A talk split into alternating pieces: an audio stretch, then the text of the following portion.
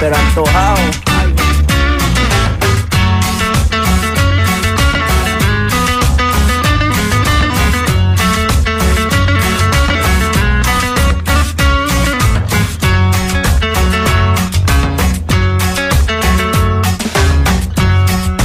Tengo la camisa negra, hoy mi amor está de luto. Hoy tengo en el alma una pena y es por culpa de tu embrujo.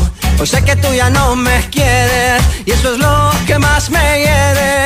Que tengo la camisa negra y una pena que me duele. Mal parece que solo me quedé y fue pura todita tu mentira. Que maldita mala suerte la mía que aquel día te encontré por beber del veneno malevo de tu amor. Yo quedé moribundo y lleno de dolor.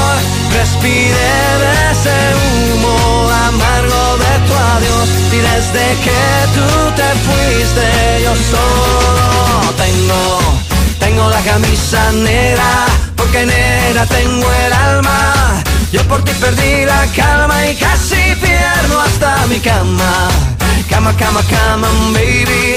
Te digo con disimulo que tengo la camisa negra y debajo tengo el difunto.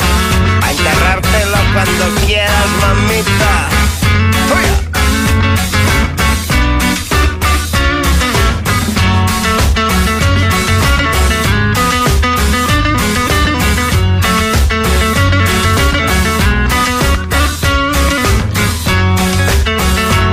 Así como lo diga.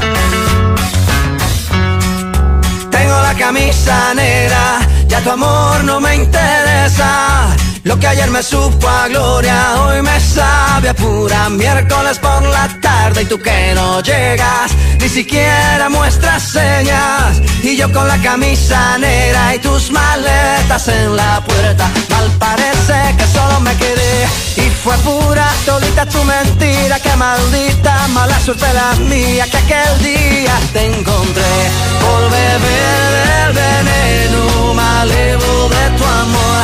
Yo quedé moribundo y lleno de dolor, respiré de ese humo desde que tú te fuiste yo solo tengo Χαίρετε, χαίρετε. Πολύ καλησπέρα σας. Εδώ είμαστε. Ηλιόλουστο μεσημέρι Σαββάτου. Σάββατο 24 Φλεβάρι. Και καθώς προσεγγίζαμε κιόλας τις ημερομηνίες, είναι η ημερομηνία 8 μέρες πριν το φινάλε της κανονικής διάρκειας. Φτάσαμε λοιπόν ε, και σε αυτό το χρονικό επίπεδο της κανονικής διάρκειας, φυσικά της Στίχημαν Super League. Μέσα σε 8 μέρες λοιπόν θα έχουμε τρεις αγωνιστικές, πλούσιες σε δράση. Ελπίζουμε πλούσιες συγκινήσεις. Σίγουρα διακυβεύονται πράγματα. te digo con disimulo Εδώ παρεούλα με τον Τάκη Μπουλή στη ρύθμιση των ήχων και τις μουσικές επιλογές. Με τη Βαλεντίνα Νικολακοπούλου στην οργάνωση παραγωγής. Και το Μανώλη Μουσουράκη στο μικρόφωνο. Θα πάμε παρεούλα να τα συζητήσουμε όλα. Όχι μόνο για στοιχημano Super League και για διεθνές ποδόσφαιρο και πολλά ακόμα και μπάσκετ είχαμε χθες. Όλα αυτά μέχρι τις 4.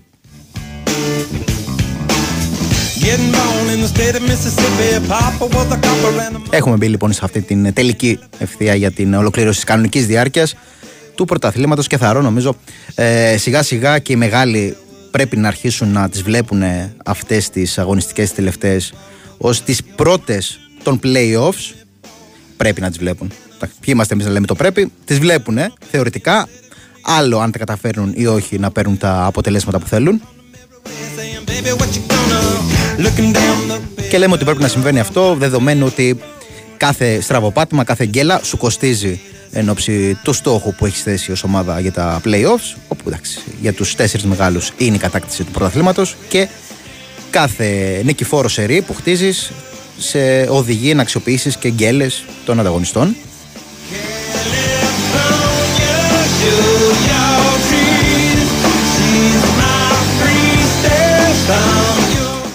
Την α, προηγούμενη αγωνιστική είχαμε δύο μεγάλους κερδισμένους. Σαφώς ήταν η ΑΕΚ, η οποία ανέβηκε στην α, κορυφή. Σαφώς ήταν βέβαια και ο Ολυμπιακός με αυτό το τεράστιο διπλό και από άποψη διπλού ως αποτέλεσμα, αλλά και της έκβασης και της ευρείας επικράτησης στην Τούμπα για το σύνολο του Μεντιλίμπαρ. Ξανά μπήκε λοιπόν πολύ ζεστά στο κόλπο του πρωταθλήματος. Είχαμε και δύο χαμένους Α, με γκέλα ο ένας για τον Παναθηναϊκό, με απώλεια είπαμε και με βαριά ήταν συνοδευόμενη αυτή η απώλεια για τον α, ΠΑΟΚ.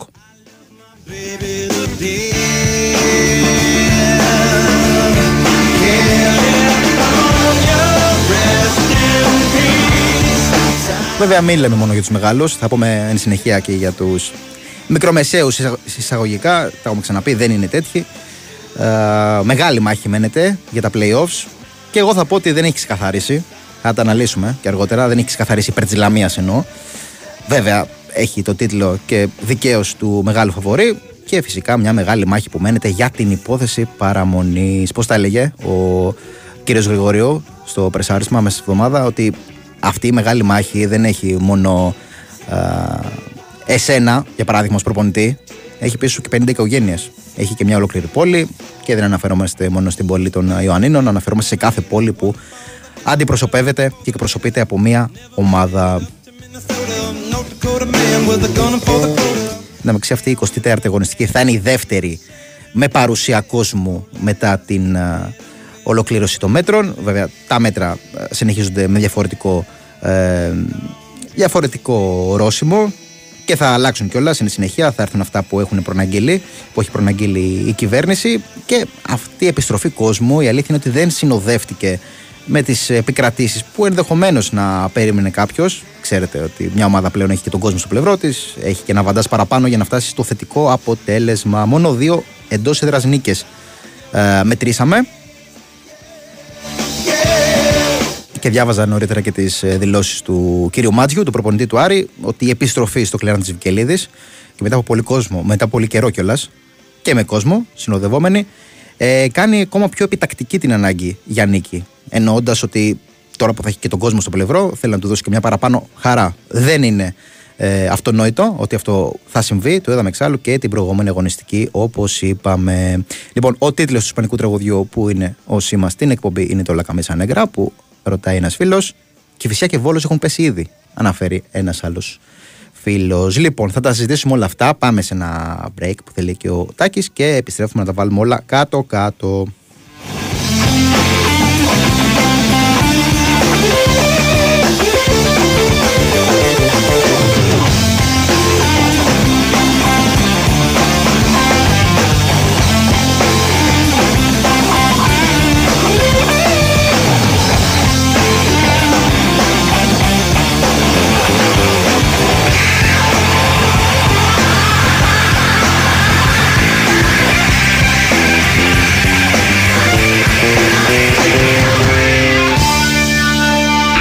Sport FM 94,6.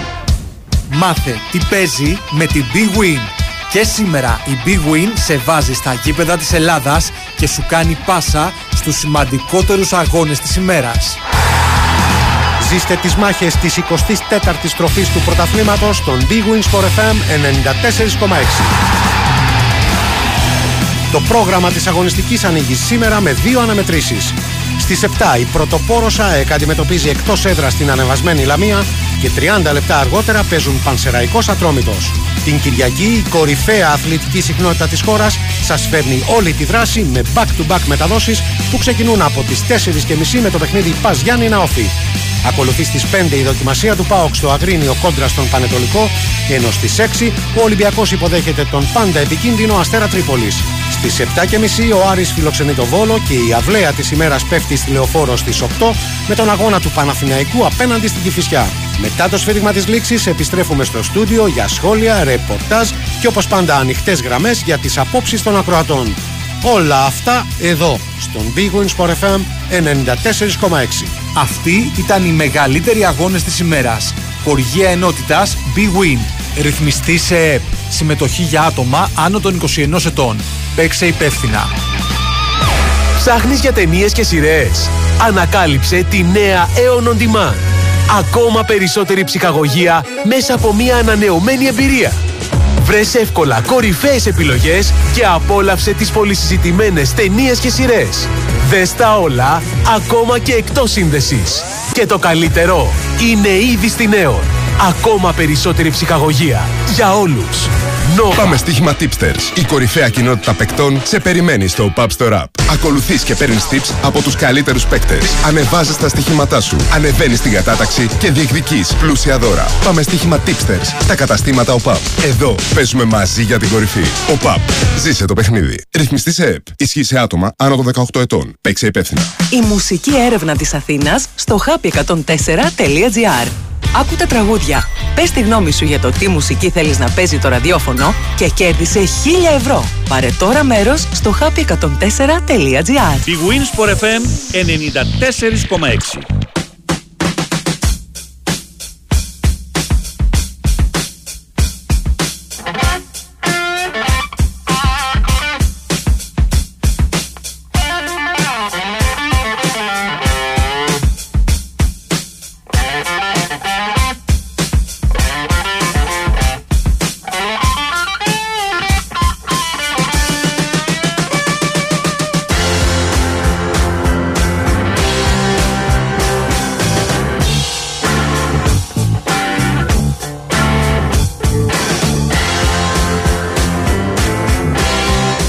Πολύ σωστά ο φίλος με διορθώνει. Μάλλον εκ παραδρομής είπε ότι είναι ισπανικό το κομμάτι. Ε, όχι, ο Χουάνες το λέει που είναι από την Κολομβία. Απλά εννοούσα στα ισπανικά. Ναι, πολύ ωραίο κομμάτι. Από μικρός μου αρέσει πολύ. Και αφού λέμε τα του εξωτερικού και να το συνδυάσω λίγο και με την, τα της Ελλάδας που λέμε για αυτή την πάρα πολύ ωραία μάχη που μένετε σε ένα πολύ ανταγωνιστικό πρωτάθλημα, ακόμα πιο ανταγωνιστικό από το περσινό. Γενικά μας αρέσει να υπάρχει αυτός ο ανταγωνισμός. Μια αλήθεια είναι ότι εδώ πέρα στην ε, Super League μένεται αυτή η μάχη. Στα περισσότερα πρωταθλήματα, τα μεγάλα που λέμε, ε, έχει ψιλοξεκαθαρίσει ποιος το πάρει. Δηλαδή, ουσιαστικά μόνο στην Αγγλία υπάρχει αυτό το πολύ μεγάλο ενδιαφέρον ανάμεσα σε τρεις ομάδες, τη Liverpool, την Arsenal και τη City. Ε, Γαλλία εντάξει, περίπατος. Η Γερμανία νίκησε και χθες ε, η Leverkusen. Θα είναι κρίμα από το Θεό πραγματικά να το χάσει αυτό το πρωτάθλημα. Η Ισπανία, OK, okay, υπήρξε αυτή η μικρή γκέλα της ε, Real, αλλά δεν βλέπω πώς μπορούν είτε η Τζιρόνα είτε η Μπαρσελόνα να την φτάσουν μέχρι το φινάλε της ε, σεζόν. Και πια μένει η Ιταλία που και εκεί κάνει περίπατο η Ίντερ. Οπότε μόνο Σουπερλιγκάρα. Χθες λοιπόν μένοντας σε ευρωπαϊκούς ρυθμούς, είχαμε και τις κληρώσεις. Νομίζω συμφωνούμε περισσότεροι. Καλές είναι οι κληρώσεις και για τον Ολυμπιακό και για τον ΠΑΟΚ. OK, okay, δεν θα πω ψέματα για τη Μακάμπι Τελ Αβίβ. Δεν έχω ε, κάποια συγκεκριμένη άποψη, δεν έχω δει παιχνίδια της. Της Δυνάμω είδα και εσχάτως πέρα από αυτά ε, που είδαμε το καλοκαίρι. Ε, αυτά τα παιχνίδια που έδωσε με την Πέτη. Ε, λέω Μπέτης τα είδα. Δεν είχα κάποια όρεξη να κάτσω να δω ε, παιχνίδι της Δυνάμω, ειδικά με όσα είχαν συμβεί ε, το καλοκαίρι. Σίγουρα είναι αποδυναμωμένη σε σχέση με τις αναμετρήσεις τις διπλές που είχε δώσει κοντρα στην ΑΕΚ ε, ε, εν μέσω των θλιβερών ε, στιγμών ε, το καλοκαίρι. Στο πρώτο μάτς με την Πέτη δεν άξιζε να νικήσει, είναι η αλήθεια. Και επικράτησε με ένα πέναλτι ό,τι να είναι. Το ότι να είναι όχι επειδή δεν ήταν πέναλτι. Μια χαρά παράβαση ήταν. Απλά ήρθε χωρίς κανένα λόγο. Σβησμένη φάση τελείως. Κέρδισε το πέναλτι, πήρε και το προβάδισμα. Στο δεύτερο παιχνίδι ε, η Μπέτη προηγήθηκε με αυτό το πάρα πολύ ωραίο τέρμα του Μπακαμπού. Θα μπορούσε να έχει πετύχει και δεύτερο, αλλά γενικά ήταν καλύτερη η δυνάμω. Αποδυναμωμένη λοιπόν μεν, αλλά έδειξε κόντρα σε μια πολύ καλή ομάδα όπως η Μπέτη η οποία βέβαια είχε πολλές αποσίε και κομβικές.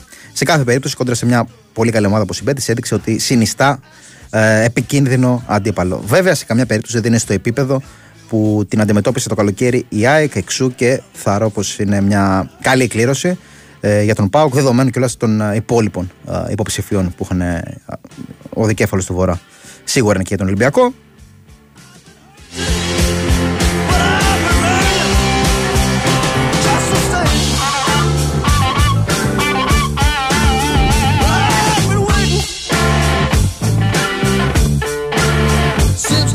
Κοντοζυγώνουν και αυτές τι αναμετρήσεις. Σε 12 μερούλες είναι. Και οι δύο μάχες και για τον Ολυμπιακό και για τον Πάοκ. Χρονικά πρώτος βάση ώρας. Εντάξει, με δύο ώρες απόσταση, δύο ώρες και κάτι θα τεθούν στον αγωνιστικό χώρο δύο ομάδες. Πρώτα λοιπόν είναι ο Ολυμπιακός. 8 παρατέρα είναι την 5η, 7 Μαρτίου, το match με τη Μακάμπη Τελαβίβ εκτός έδρας, στην έδρα της Τόπολα, όχι της Τόπολα, ε, στην ε, Σερβία. Και ο Πάοκ ε, δοκιμάζεται αργότερα στις 10 η ώρα με την Δυνάμο Ζάγκρεπ στο Μάξιμιρ.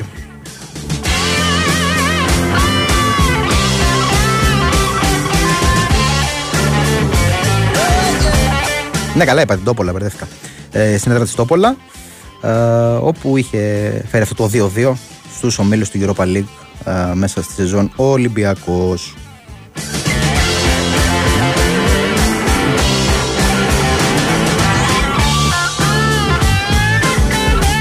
Καιρό είχαμε να δούμε. Δύο ομάδες στους 16 μετά ε, από 14 χρόνια. Το 2010 ήταν τελευταία φορά.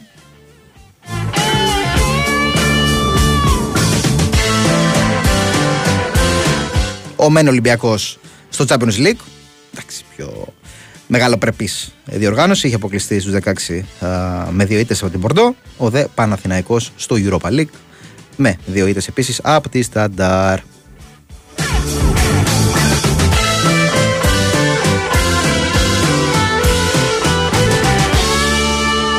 Αλήθεια είναι δεν τα πάει πολύ καλά ο Ολυμπιακός με τις ομάδες του Ισραήλ. Βέβαια, αυτά τα παιχνίδια συνήθως, όχι συνήθως, πάντα γίνονταν ε, το καλοκαίρι, προκριματικά. Άλλη φάση τότε γενικότερα με τις ομάδες, ειδικά τις ελληνικές, συνήθως να είναι σε περίοδο μονταρίσματος. Να μου πείτε, δεν είναι ξένες; Είναι και ξένες.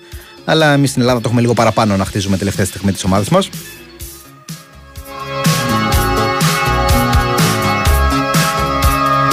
Έχει και τον uh, κύριο Ζάχαβη, η Μακάμπη, ο οποίος όπου βρει η ελληνική ομάδα τα βρίσκει και τα δίχτυα. 8 φορές κόντρα σε ελληνικούς συλλόγους του παρελθόν. 2 με τον Ολυμπιακό, 2 με τον Μπάουκ, 2 με τον Άρη, Άριθμε και με τον Αστέρα Τρίπολης. Συνολικό απολογισμό 8 τέρματα. Παρακαλώ. Αλλά κακά τα ψέματα. Είναι ένας βατός αντίπαλος για τον Ολυμπιακό. Δεδομένου και πάλι του τι μπορεί ε, να έχει απέναντί του βάσει των πιθανών αντιπάλων.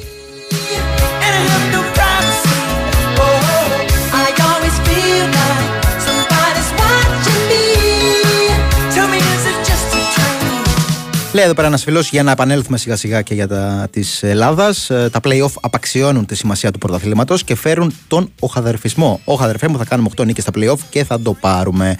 Δεν νομίζω να υπάρχει αυτή η λογική και αν υπάρχει είναι λανθασμένη από τις ομάδες, αλλά δεν νομίζω να υπάρχει. Είδαμε και πέρσι πάρα πολύ ανταγωνιστικά τα playoffs ε, και η αλήθεια είναι ότι ίσως να περιμένουμε κάτι παραπάνω από την έκτη ομάδα που θα συμμετάσχει αυτά. Πέρσι ήταν ο Βόλος, ο οποίος προκάλεσε τη ζημιά και την κέλα στον Παναθηναϊκό, αλλά συνολικά α, δεν έβαλε κάποιο άλλο μεγάλο εμπόδιο. Θαρώ πως η Λαμία ή ο Αστέρας μπορούν να βάλουν κάτι παραπάνω. Ε, ειδικά η Λαμία που το έχει δείξει κιόλας πολλάκι μέσα στη σεζόν. Πριν από λίγες μέρες εξάλλου το έπραξε στη Λεωφόρο.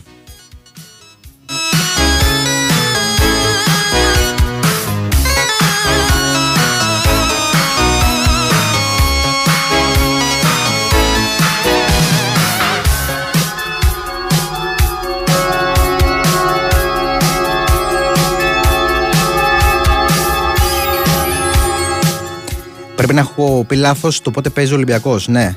Το πρώτο μάτι είναι 7 Μάρτη, τώρα 8 παρατέταρτο υποδέχεται τη Μακάμπη. Και η Ρεβάνς είναι στη Σερβία. Στην έδρα της Μπάτσκα Τόπολα.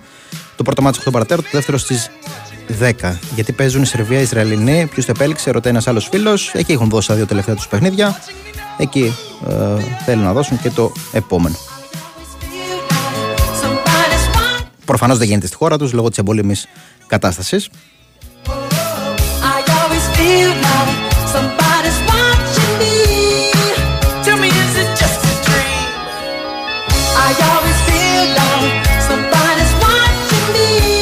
Λοιπόν, 24η αγωνιστική της Στίχημαν Super League, δύο αναμετρήσεις σήμερα. Αρχή από τη Λαμία, εκεί που δοκιμάζεται η πρωτοπόρος πλέον ΑΕΚ. 7 η ώρα είναι το παιχνίδι Λαμία ΑΕΚ και στις 7.30 μισή ώρα αργότερα ο Πανεσαιραϊκό υποδέχεται τον Ατρόμητο. Δύο ομάδες που είναι και στην ίδια βαθμολογική συγκομιδή 23 πόντι. Θα τα πούμε αργότερα για ρεπορτάζ Πανεσαιραϊκού και Ατρομήτου. Για την ΑΕΚ, ακούσατε και όλο το ρεπορτάζ από τον Γιώργο Τσακύρη είναι και αναρτημένος στο site όπως αντίστοιχα και τον Κώστα Νικολακόπουλο και Νίκο Αναθανασίου.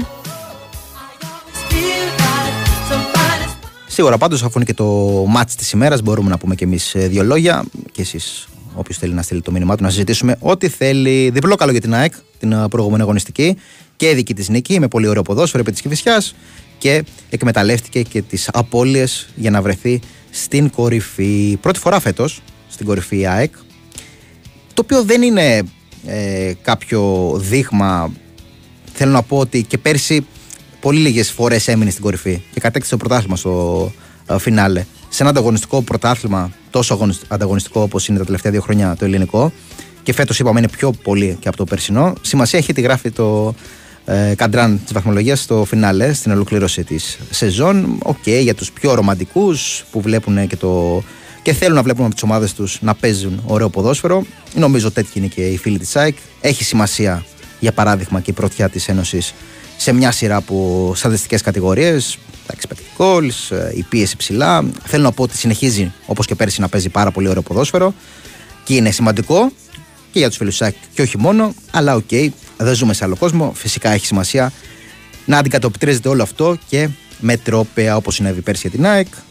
Εξ ου έχουν και διπλή χαρά οι φίλοι της Ένωσης να βλέπουν την ομάδα τους και να παίζει ωραίο ποδόσφαιρο και να είναι στην κορυφή. Φυσικά εκεί θέλουν να- να παραμείνει. Για να συμβεί αυτό, τουλάχιστον αυτήν την αγωνιστική πρέπει να επικρατήσουν της Λαμίας. Δεν θα είναι εύκολο το έργο. Το έχει δείξει η Λαμία ε, τη φετινή σεζόν κόντρα στου μεγάλου. Πέρα από το αποτέλεσμα που πήρε την προηγούμενη αγωνιστική με τον Παναθηναϊκό. Εντός έδρας έχει νίκη με Ολυμπιακό, έχει νίκη με Άρη. Ε, Παρά λίγο να κόψει βαθμούς από τους πράσινους στο παιχνίδι του πρώτου γύρου. Θέλω να πω ότι είναι ένα πάρα πάρα πολύ καλό σύνολο.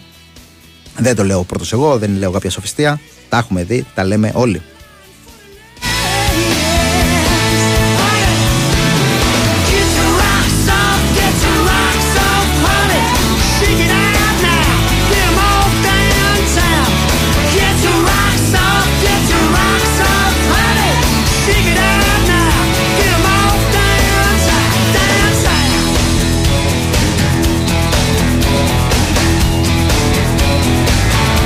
Τα της Λαμίας θα τα συζητήσουμε αργότερα και με τον α, Δέμητρη Λάιο.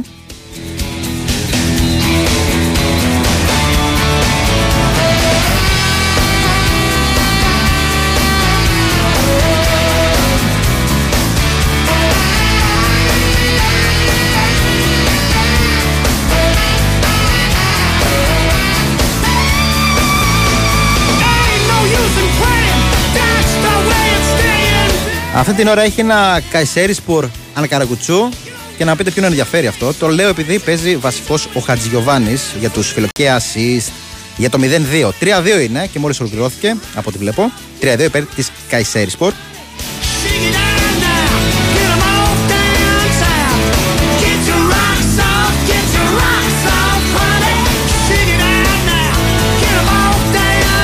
Αλλαγή για τους γηπεδούχους μπήκε και ο Κολοβέτσιος.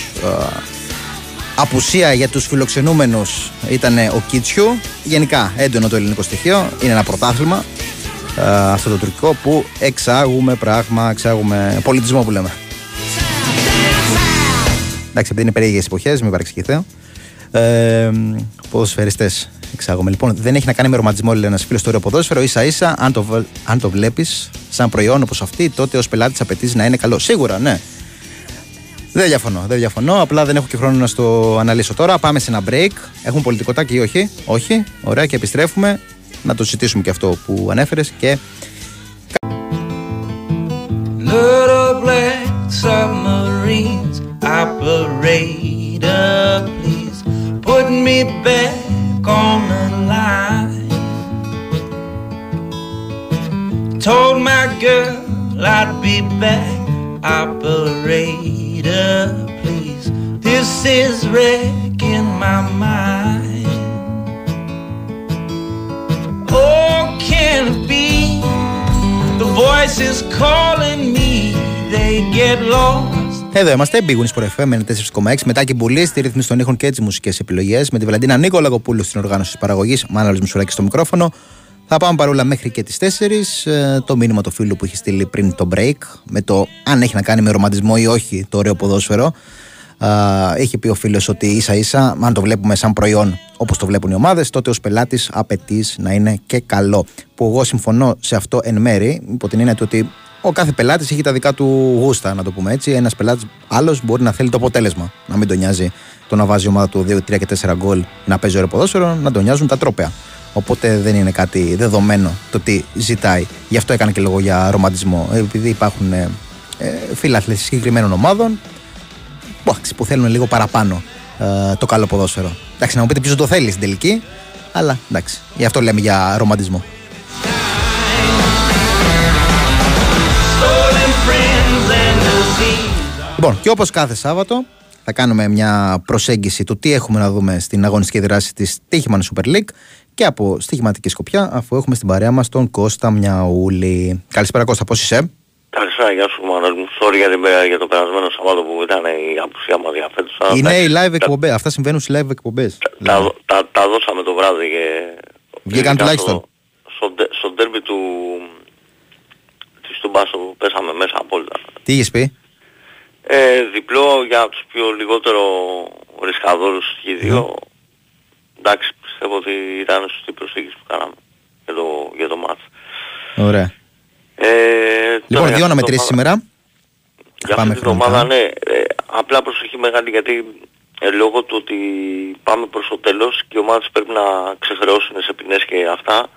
Αποσίες, ε. και στα απουσιολόγια, ναι, καλό θα είναι να ρίχνουν οι φιλιακράτες γιατί τώρα τις τρεις τελευταίες θα βάλουν όλους τους παίχτες να εκτίσουν ειδικά οι ομάδες των, των playoff δεν το συζητάμε αλλά και οι ομάδες των, ε, για να play out ώστε να έχουν ετοιμοπόλεμους τους παίχτες ε, για, τα, για τη διαδικασία του play out γιατί για να play οπότε καλό θα είναι να κοιτάμε λίγο ειδικά τις τιμωρίες. Ε, ξεκινάμε με Πας Λαμία στις 7 η ώρα, ε, Πας Λαμία ΑΕΚ, ε, ένα παιχνίδι που νομίζω ότι ε, θα έχουμε να δούμε αρκετά πράγματα και από την πλευρά της ΑΕΚ που θα έχει πάρει κάποιες απώλειες από τη Λαμία. Ο Καρλίτος ε, θα εκτίσει την τιμωρία του νομίζω ότι εύκολα ή δύσκολα εδώ θα πάρει το, το διπλό η ΑΕΚ. Ε, αν και η Λαμία έχει δείξει πολύ σκληροτάχυλη και δύσκολο κατάβλητη ομάδα, ε, δεν θα χαράμε στο διπλό εδώ. Θα πάω στο διπλό. Τώρα ένα ωραίο στίγμα που μπορεί να παίξει κανείς είναι να ποντάρει για 1,5 γκολ της ΑΕΚ και για 6 κόρνερ, να κερδίσει να, δηλαδή να σκοράρει δύο φορές και να κερδίσει 6 κόρνερ που δίνει 2,60 στο... Νομίζω είναι η πρώτη από τους μεγάλους στα κόρνερ. Στη ναι, είναι, πρώτη. Ναι. Είναι, είναι μακράν πρώτη. Ναι. Μακράν. Έχει πολύ ισχυρό μέσο όρο στα κερδισμένα κόρνερ και γενικά τα παιχνίδια τους έχουν πολλά κόρνερ. Ε, για όσους το πρώτο εγγίζουν έτσι δηλαδή το, το παιχνίδι πολλές φορές. Τώρα το επόμενο σημερινό είναι το Πανσεραϊκός ε, Ατρόμητος, ένα παιχνίδι που βρίσκει τις δύο ομάδες μαζί με ακόμα μία ε, στους 23 βαθμούς των ε, όφη δηλαδή. Ε, ένα παιχνίδι το οποίο νομίζω ότι έχει πολύ χ, γκολ γκολ ελεύθερο παιχνίδι, έτσι κι αλλιώς δεν πάνε για τίποτα, αυτό είναι ένα όσο το δυνατόν καλύτερο πλασάρισμα βέβαια ε, για να έχουν καλύτερη ε, θέση ενώπιση των play-out, αλλά θεωρώ ότι και εδώ εύκολα η, ε, δύσκολα θα έχουμε γκολ και από τις δύο ομάδες. Κοίτα, Α... αυτό το ιδιαίτερο που έχει το παιχνίδι είναι ότι και οι δύο θέλουν να αντιδράσουν. Ο Μένε Παρασεναϊκός από μια πολύ βαριά ήττα από τον Όφη, ο Δέα Ατρόμητος από ένα σερί πέντε αγώνων χωρίς ε, βαθμό. Ε, ναι, το θέμα είναι Εγώ γενικά προς δεξιά είμαι. Ότι, ότι προετοιμάζεται, λες προς το διπλό. Χι ε, διπλό, νομίζω και πολύ καλή αποδόση είναι 82, μια χαρά για τον Ατρόμητο. Ναι. Ε, εγώ θα προτιμούσα το ίσως αυτό το, το μάτς να θέλει χ2 με γκολ, δηλαδή αν το βλέπεις έτσι, έχει ενδιαφέρον το χ2 με γκολ γκολ. Mm. Νομίζω ότι δίνει πιο αυξημένη απόδοση. Δεν το έχω κοιτάξει για να σου πω την αλήθεια, αλλά είναι μια καλή προσέγγιση, το πάω έτσι. Εγώ θα το πάω άσοχη και γκολ γκολ, εσύ θα το πας προς τα δεξιά mm-hmm. χ2 και γκολ γκολ. Εντάξει, νομίζω ότι κάπου, κάπου στον γκολ γκολ νομίζω ότι είναι η ασφαλέστερη επιλογή πάντως για το συγκεκριμένο παιχνίδι. Και πάμε τώρα στα αυριανά για να ξεκινήσουμε το Πας να Όφη από το μεσημέρι από τις 3.30 όπου πραγματικά εδώ τα Γιάννενα καίγονται off μετά την νίκη που έκανε. Όχι ότι του είναι αδιάφορα αλλά ο Πας έχει σίγουρα μεγαλύτερο κίνητρο. Ε, θα δούμε βέβαια και τον off με τον Τραγιανό Δέλα γενικά τι αντίδραση θα βγάλει. Εγώ θεωρώ ότι θα θέλει να εξασφαλίσει όσο νωρίτερα γίνεται ε, την παραμονή και να μην έχει προβλήματα στα play out. Ε, θα δώσω τον πρώτο λόγο στον Άσο πάντως σε αυτό το παιχνίδι. Πας και όφη που ήταν αν εξαιρέσεις Σάκη και Ολυμπιακό από τα πιο χαμηλά στρώματα, οι δύο μεγάλοι νικητές της προηγούμενης αγωνιστικής. Ο Πας μεγάλο διπλό. Ναι, ναι, ναι. Και όφη μεγάλη ανάσα. Ε, κοίτα, στο Πανετολικό Σπάκ εγώ για τον Πάοκ έχω να πω το εξής ότι αυτό το πρόβλημα που έχει προκύψει πλέον με το, με το θέμα των αμυντικών και με έχοντας απομείνει με τρεις αμυντικούς για πολύ καιρό, δηλαδή με δεδομένο ότι ο Ικόγκ ε, θα είναι έξω, ίσως να χάνει και όλη τη σεζόν την υπόλοιπη και με το Μιχαηλίδη για 4 με 5 εβδομάδες στα πιτς, ε, το πρόβλημα που δημιουργείται είναι μεγάλο γιατί καταλαβαίνεις ότι πλέον και με υποχρέωση για το conference και με δυνατά παιχνίδια πλέον για το πρωτάθλημα Ο Πάουκ αν χάσει έναν αμυντικό μένει μόνο με, το, με τον Άσμπερκ, με τον Κουλιεράκη και με τον ε, Γετζιόρα σαν κανονικούς κεντρικούς αμυντικούς Ε, και το πρόβλημα μπορεί να γίνει μεγάλο. Εγώ σε αυτό το μάτς ε, θα αποφύγω να πάω στο σημείο, θα πάω στο over. Θα βάλω και το over δηλαδή γιατί πιστεύω ότι και ο Πανατολικός θα σκοράρει στο Ναι, μπορεί. επόμενο παιχνίδι. Και με Ε, τον Άρεξ, άλλου είχε δείξει Ξέρεις τι full γίνεται, παραγωγικότητα. εσύ, με, με τον ΠΑΟΚ το, το θέμα είναι ότι τι, τι θα γίνει δηλαδή ε, από τι ψυχολογία τώρα έρχεται μια ομάδα που έχει κάνει αυτή την εμφάνιση λεωφόρο έρχεται από την Βαριά στην Τούμπα κάνει αυτή την εμφάνιση λεωφόρο ε, χάνει την πρόξη στο καθαρά ε, κομμάτι ας πούμε του κανονικού αγώνα και της παράτασης χάνει την πρόξη ε, και πάει στα πέναλτι στο 129 ε, και στα πέναλτι χάνει με αυτόν τον τρόπο. Δηλαδή Καταλαβαίνεις ότι και η ψυχολογία σίγουρα παίζει το, το ρόλο της σε αυτό το παιχνίδι. Ε, εγώ δεν ξέρω, θα πω στο over σε αυτό το, σε αυτό το match. Ε, άσο και over τον Ολυμπιακό, δεν στα ο Ολυμπιακός που έχει δείξει ε, μεγάλη αγωνιστική μεταμόρφωση στα τελευταία παιχνίδια και αρχίζει και, δες- και δέχεται και πολύ πιο δύσκολα φάσεις γενικά. Ε, 6 ώρα το αυριανό παιχνίδι νομίζω ότι η Βάσος και over είναι το, η καλύτερη επιλογή. Στο Άρης Βόλος, επειδή και ο Βόλος καίγεται, εγώ θα έβαζα και ένα άσο με γκολ γκολ στο συγκεκριμένο παιχνίδι.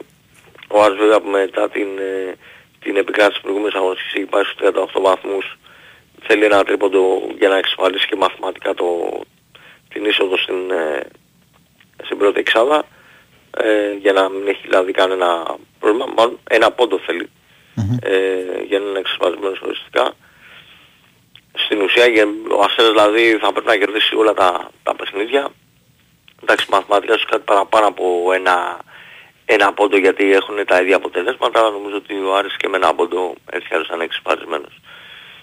Ε, και το τελευταίο μάτσο που μένει είναι ο Παναθηναϊκός με την Κυψιά και ο Παναθηναϊκός με πολλές απουσίες βέβαια. Ε, πολλές, πολλές και σημαντικές, αλλά εύκολα ή δύσκολα νομίζω ότι θα πάρει το μάτς με την ομάδα των ε, Βορείων Προαστίων και εδώ θα πάμε στο Άσο και Over. Ο Ολυμπιακός είναι στις 6, ο Άρης 7.30 με τον Βόλιο και ο Παναθηναϊκός στις 8 για να κλείσει το πρόγραμμα μπαμ μπαμ το Σαββατοκύριακο και να πάμε στην αγωνιστική της Τετάρτης όλα τα μάτς ε, και ίδια ώρα αν δεν κάνω λάθος έτσι Μάνολη. Την Τετάρτη όχι ίδια ώρα, την τελευταία Ε, όχι αγωνιστική. ίδια ώρα, ναι, ε, συγγνώμη, ναι, είναι ίδια μέρα. Ναι. ίδια Από μέρα τις η 3 προτελευταία μέχρι και τις ίδια- 11 μπάλα. Μέχρι τις 11 μπάλα, ναι. Και την τελευταία είναι όλα ίδια ώρα, είναι στις 7.30 ναι. 7.30, ναι. Μπερδεύτηκα εγώ, είναι όλα, όλα ίδια μέρα ήθελα να πω. Μμμ. Την Τετάρτη και όλα ίδια ώρα την Κυριακή που είναι και η τελευταία αγωνιστική της κανονικής περίοδου. Τώρα για κάτι άλλο από το διεθνή χώρο, ε, νόμιζω ότι θα έχει ενδιαφέρον το παιχνίδι της Μπάγκερ με τη Λιψία ε, λόγω και του προσώπου, δηλαδή είχαμε τη μεταγραφή του αθλητικού διευθυντή του Max Έμπελ που αναλαμβάνει στην Μπάγκερ να συμμαζέψει αυτό το χάλι να διώξει ό,τι περί το τέλος πάντων πήρε Ποιον τα θες τελευταία. προπονητή στην Μπάγκερ που είσαι και βαβαρός; Ε, Κοίτα, πιστεύω ότι η λογική για να συμμαζευτεί αυτή η κατάσταση και επειδή είναι μια ενδεδειγμένη συνταγή είναι ο Ζιντάν. Ο Αλόνσο το βλέπω. νομίζω ότι θα πάει στη Λιβέρπουλ. Καλά, είναι- είναι πολύ επιλογή Αλόνσο να τον πάρει η Μπάγκερ. Υπό την έννοια ότι θέλει να καταστρέψει και τον ανταγωνιστή. Όπως κάνει συνήθως με την ε, Dortmund. Να το κάνει αυτό το- με τον. ε, Ναι, αλλά δεν νομίζω ότι ο Αλόνσο θα μείνει στη Γερμανία. Ναι. Όχι, εγώ για Liverpool τον κόβω. Δεν έχω Και κάποιο εγώ για, ρεπορτάζ. για Λίβερπουλ κόβω και, και, και για Ζιντάν ε, βλέπω να πηγαίνει στην, ε, στην Bayern. Καλά, κάτσε με μείνεις στο τέλος του Leverkusen. Leverkusen. Είναι ο ρομαντικό της εποχής. Κοίταξε, εντάξει, έχει φτιάξει φοβερή ομάδα. Σωστά Δηλαδή- και μου αρέσουν πάρα πολύ τα μπακ της της Leverkusen. Πάρα πολύ. δεν, είναι, δεν είναι μόνο ε, δεν είναι μόνο ρε παιδί μου το ότι είναι πρώτη γιατί εντάξει αυτό μπορεί να πεις ότι μπορεί να έχει πετύχει και σε πιο άθλια χρονιά την Bayern δεν γίνεται να την πετύχει αλλά το θέμα είναι ότι παίζουν και ωραίο ποδόσφαιρο παίζουν πολύ ωραίο ποδόσφαιρο οι Leverkusen δηλαδή για όσους σε λίγο διαβάζουν αναλύσεις κάθονται, κάθονται και προσέχουν λίγο περισσότερα τα παιχνιδιά της ε, η ποιότητα του ποδοσφαίρου που παίζει είναι πολύ υψηλή και νομίζω ότι δύσκολα και για αυτό το λόγο άλλος ο, ε, μπορεί να μείνει και άλλη χρονιά στη Μπαϊάρινα.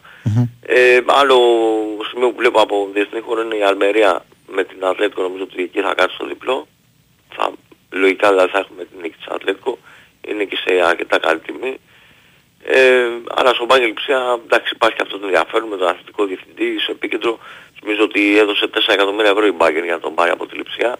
Η Λιψία η οποία έχει δημιουργήσει μια πολύ καλή παράδοση τον τελευταίο καιρό και στην Αλία Ζάρινα.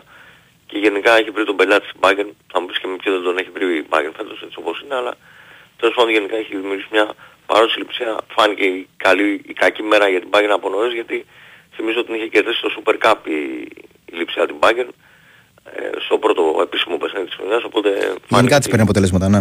Ναι, ναι, της παίρνει αποτελέσματα. Αυτά. Ωραία. Ωραία, Κώστας, ευχαριστούμε πάρα πολύ. Καλά, παιδιά, καλή συνέχεια. Καλή συνέχεια, καλή συνέχεια. Ήταν ο Κώστας Μιαούλης, ακούσατε τις προβλέψεις του, τις σημειώσατε και κρίνετε αναλόγως.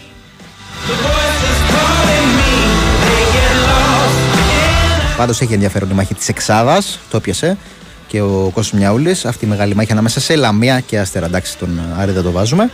Στη συζήτηση, Λαμία και Αστέρας λοιπόν, δείχνει να έχει το προβάδισμα αυτή τη στιγμή η ομάδα της Φθιότητας. Θυμίζω στο συν 4, ουσιαστικά όμως είναι συν 5, αφού έχει τη μεταξύ τους ισοβαθμία.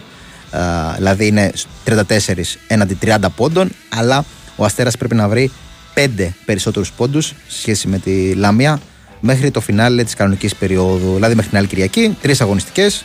Η Λαμία σε αυτή την τριάδα αντιμετωπίζει σήμερα εντός την ΑΕΚ, εκτός μετά τον Ατρόμητο και στο φινάλε τον ΠΑΟΚ πάλι εντός. Πολύ δύσκολη τριάδα. Με ένα τρίποντο στο περιστέρι ενδεχομένως, όχι ενδεχομένως, θα καθαρίσει την ε, υπόθεση. Όχι πως είναι εύκολο, απλά είναι πιο βατός σε σχέση με τις άλλες δύο αναμετρήσεις που έχει. Ε, ο Αστέρας, θυμίζω, εκτός αύριο στο κυκλισμένο των θυρών Γιώργο Καραϊσκάκη. Εντός με την Κυφυσιά, ένα μάτς που είναι κυκλωμένο με τα χίλια, πρέπει να το πάρει ο Αστέρας. Όπως φυσικά θα πρέπει να πάρει και το διπλό τελευταία αγωνιστική με τις ΣΕΡΕ. Σίγουρα λοιπόν η Λαμία έχει το προβάδισμα, αλλά όπως καταλάβατε και από τη τριάδα αγώνων που ανέφερε για κάθε ομάδα, μια χαρά ο Αστέρας μπορεί με ένα 2 στα 2 τις τελευταίες δύο αγωνιστικές, αν θεωρητικά πούμε ότι αύριο δεν θα επικρατήσει το Ολυμπιακό, που είναι και το πιο πιθανό, να βρεθεί εκείνος στην εξάδα και τα playoffs.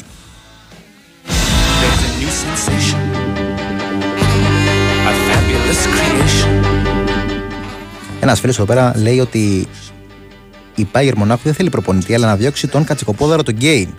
Ο οποίος έχει κάνει τρομερή σεζόν, έτσι. Εντάξει, κάθε. Φαντάζομαι είσαι φίλος της Μπάγκερ. Φαντάζομαι, δεν ξέρω, μπορεί να μην είσαι. Πάντως, αν είσαι, το καταλαβαίνω. Επειδή κάθε οπαδός που έχει ε, συναισθήματα για μια ομάδα ε, βγαίνει συνήθως σε, σε τέτοιες παράλογες κρίσεις. Επειδή παράλογη είναι, εντάξει τώρα. Κακά τα ψέματα. Η Bayern δεν είμαι αναλυτής γερμανικού ποδοσφαίρου, αλλά φυρί φυρί το πάει κάθε χρόνο.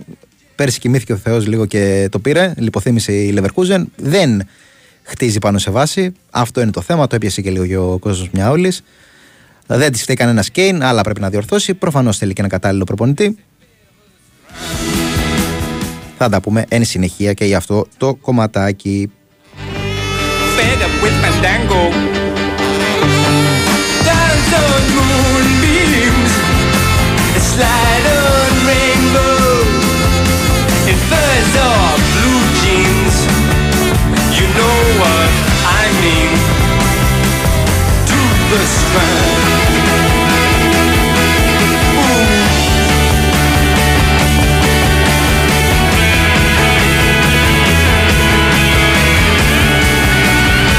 Λοιπόν, απαντώντα ένα σχετικό ερώτημα που έχει έρθει, θυμίζω ότι το πρώτο παιχνίδι του Ολυμπιακού είναι το εντός, OK, ε, με την Μακάμπη την 5η, 7 Μαρτίου, 8 παρατέταρτο. Το δεύτερο θα γίνει χωρίς κόσμο, όπως φαίνεται, στη Σερβία, στην έδρα της Μπάτσκα Τόπολα. Όπως χωρίς κόσμο, ε, ευτυχώς θα έρθει και η Δυνάμο για να παίξει με τον ε, ΠΑΟΚ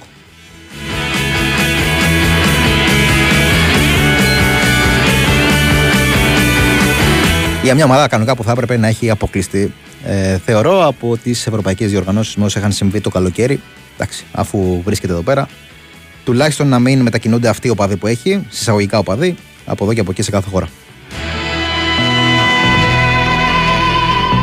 Και βάζω τη λέξη εισαγωγικά στην ε, λέξη οπαδή, επειδή τα έχω ξαναπεί εγώ εδώ πέρα. Πολύ κατακρίνεται αυτή η λέξη, ενώ δεν πρέπει. Είναι μια χαρά, ωραία, ρομαντική λέξη. Ο οπαδός δεν είναι κακή έννοια, δεν έχει κακή χρειά. Άλλο αν κάποιοι την καταχράζονται με τις πράξεις τους και για αυτό το λόγο κιόλας δεν είναι οπαδοί.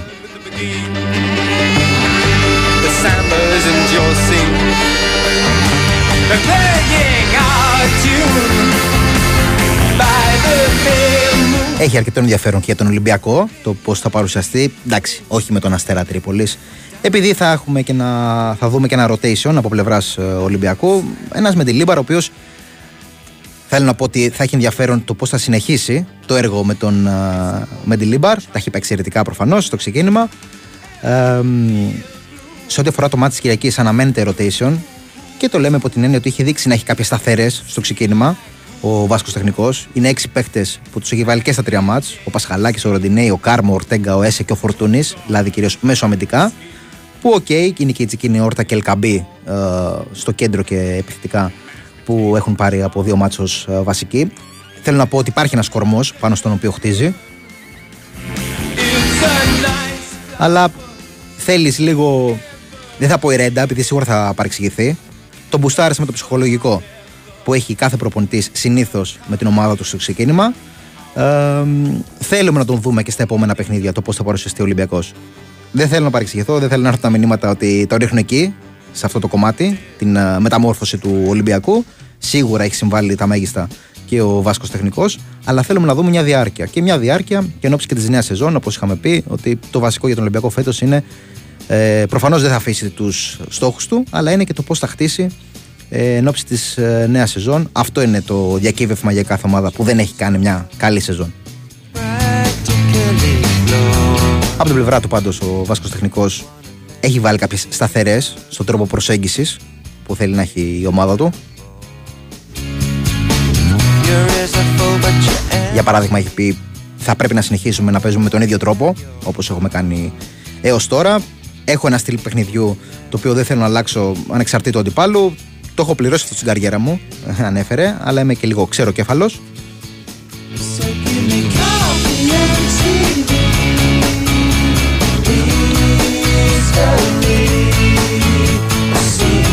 Σταθερές που έχουμε δει και τακτικά ε, με τον Ολυμπιακό να παίζει πάρα πολύ με τα. Είπαμε για κάποιες σταθερές επέκτες, αλλά και σε τακτικό επίπεδο να παίζει αρκετά ε, με τα φτερά του, με το ροντινέ να δίνει το πλάτος, να πιέζει ψηλά. Έχει διαφορά το pressing με pressing, είναι η αλήθεια. Είναι και τα επίπεδα έντασης που πιέζεις. Ε, αλλά η αλήθεια είναι ότι παίζει και πιέζει ψηλά ο Ολυμπιακός σε αυτά τα πρώτα παιχνίδια. Και σε αυτό που έλεγα πριν, που σας ζήτησα να μην ε, κατατρέξετε να με ε, κρίνετε για το μπουστάρισμα που έχει δώσει ψυχολογικά, είναι και τα λόγια του ίδιου του προπονητή που του επιβεβαιώνει. Ερωτήθηκε σχετικά με το ότι οι φίλοι του Ολυμπιακού ε, δεν ήταν τόσο αισιόδοξοι, για να το πω ευγενικά, πριν την έλευσή του και μετά την έλευσή του ζητούν ευρωπαϊκό. Αυτό απάντησε ότι αυτό είναι το κακό. Όταν δεν πηγαίνουν καλά τα πράγματα, νομίζουμε ότι όλα είναι μαύρα. Όταν κερδίζεις, τα θέλει όλα. Αυτό τόνισε ότι βήμα-βήμα πρέπει να συγκεντρωθούμε στο μάτς του πρωταθλήματος ένοντα του Αστέρα και να δούμε στη συνέχεια τι θα δούμε.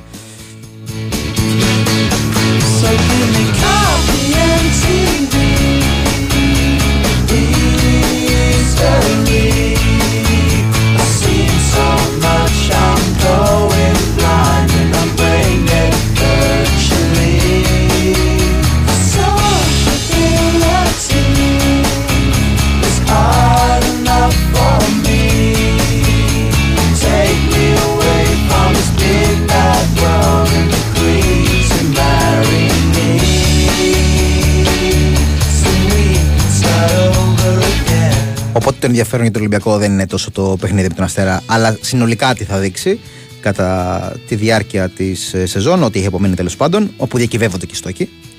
Ε, το ενδιαφέρον για τον Μπάουκ εν προκειμένου είναι το πώς θα αντιδράσει μετά από δύο πολύ αρνητικά αποτελέσματα. Το πρώτο η βαριέτα από τον Ολυμπιακό, το δεύτερο αποκλεισμός. Καλή εμφάνιση με στυλοφόρο, αλλά αποκλεισμός εν τέλει και με πολύ σοκαριστικό τρόπο. Θέλουμε να δούμε λοιπόν πώς θα αντιδράσει το σύνολο του Λουτσέσκου. Ο ίδιος έχει κάνει λόγο για ανασυγκρότηση. Για ανάγκη ανασυγκρότησης, να το πω καλύτερα. Αλλά όπως και ο Ολυμπιακός ξαφνικά δεν έχει γίνει υπερομάδα, να το πω ευγενικά. Ε, έτσι και ο Πάοκ, πάλι λαϊκά, να το πω, δεν έχει γίνει ξαφνικά καφενείο. Μέσα στο ποδόσφαιρο όλα αυτά, και τα θετικά σερή και τα αρνητικά και το να πηγαίνει καλύτερα ή χειρότερα με την έλευση, συνήθως καλύτερα με την έλευση ενός τεχνικού. Το οποίο δεν είναι δεδομένο ότι, επειδή το λέω έτσι, ότι θα πέσει μετά ο Ολυμπιακός, ούτε καν. σα ίσα μπορεί να αρχίσει να χτίζει και να είναι πραγματικά ο προπονητής που του έλειπε. Και όντως τα πρώτα δείγματα γραφής του Μετελίμπαρ είναι πραγματικά εξαιρετικά και όχι μόνο από άποψη ψυχολογίας, αλλά και σε τακτικό επίπεδο έχουμε δει πάρα πολύ ωραία πραγματάκια.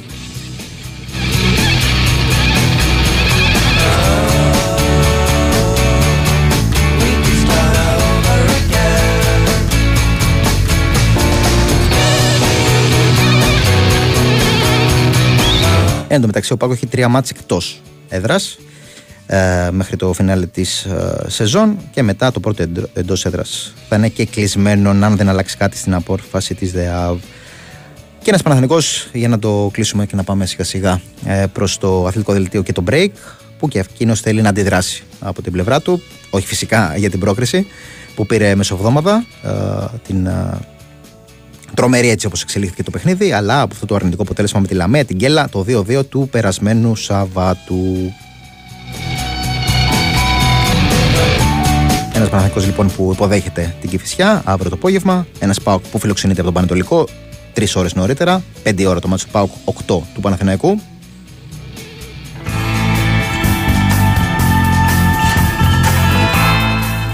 Ο Ολυμπιακός, είπαμε, φιλοξενεί 6 ώρα τον Αστέρα Τρίπολη. Τέπαμε και για Αστέρα και για Λαμία υπό την έννοια του τι κυνηγούν βαθμολογικά τις εναπομένες αγωνιστικές. Για Λαμία θα πούμε κάποια πράγματα παραπάνω με τον ε, Δημήτρη Λάιο α, τη δεύτερη ώρα. Υπάρχει το μάτς του Άρη με τον Βόλο στις 7.30 όπου αναφέραμε και το τύπο ο Άκης Μάντιος το ότι θέλει να συνδυάσει την επιστροφή της ομάδας του Κλάνης Βικελίδης με ε, κόσμο και με μία νίκη δεν είναι δεδομένο μόλις δύο το κατάφεραν την προηγούμενη αγωνιστική να επιστρέψουν εντός έδρας με κόσμο και με τρίποντο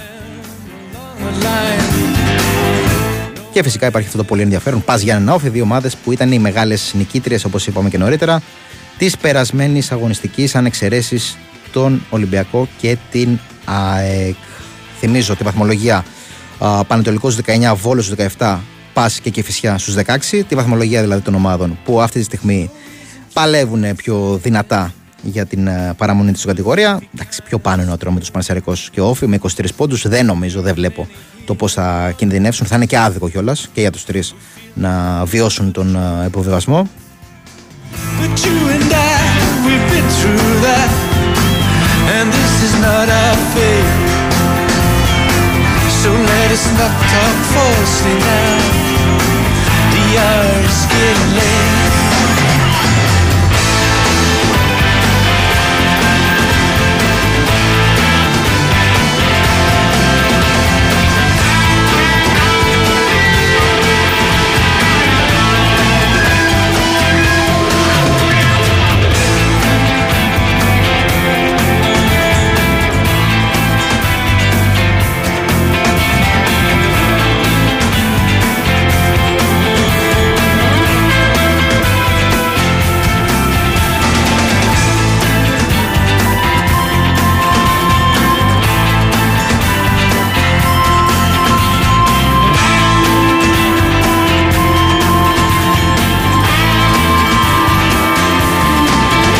δεν έχει κάποιο μάτς στις 2.30 στις 3 από Αγγλία ή Ισπανία που συνήθως έχει τέτοιες ώρες. Έχει ένα Hall West Brom, πολύ ωραίο, στο 0-0, στο 26ο λεπτό.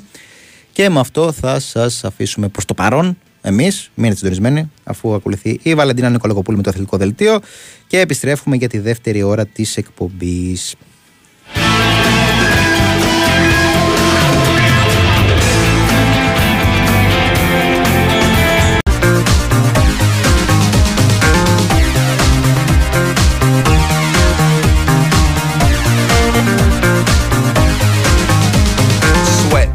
sweat, baby. Sex is a Texas drought. Me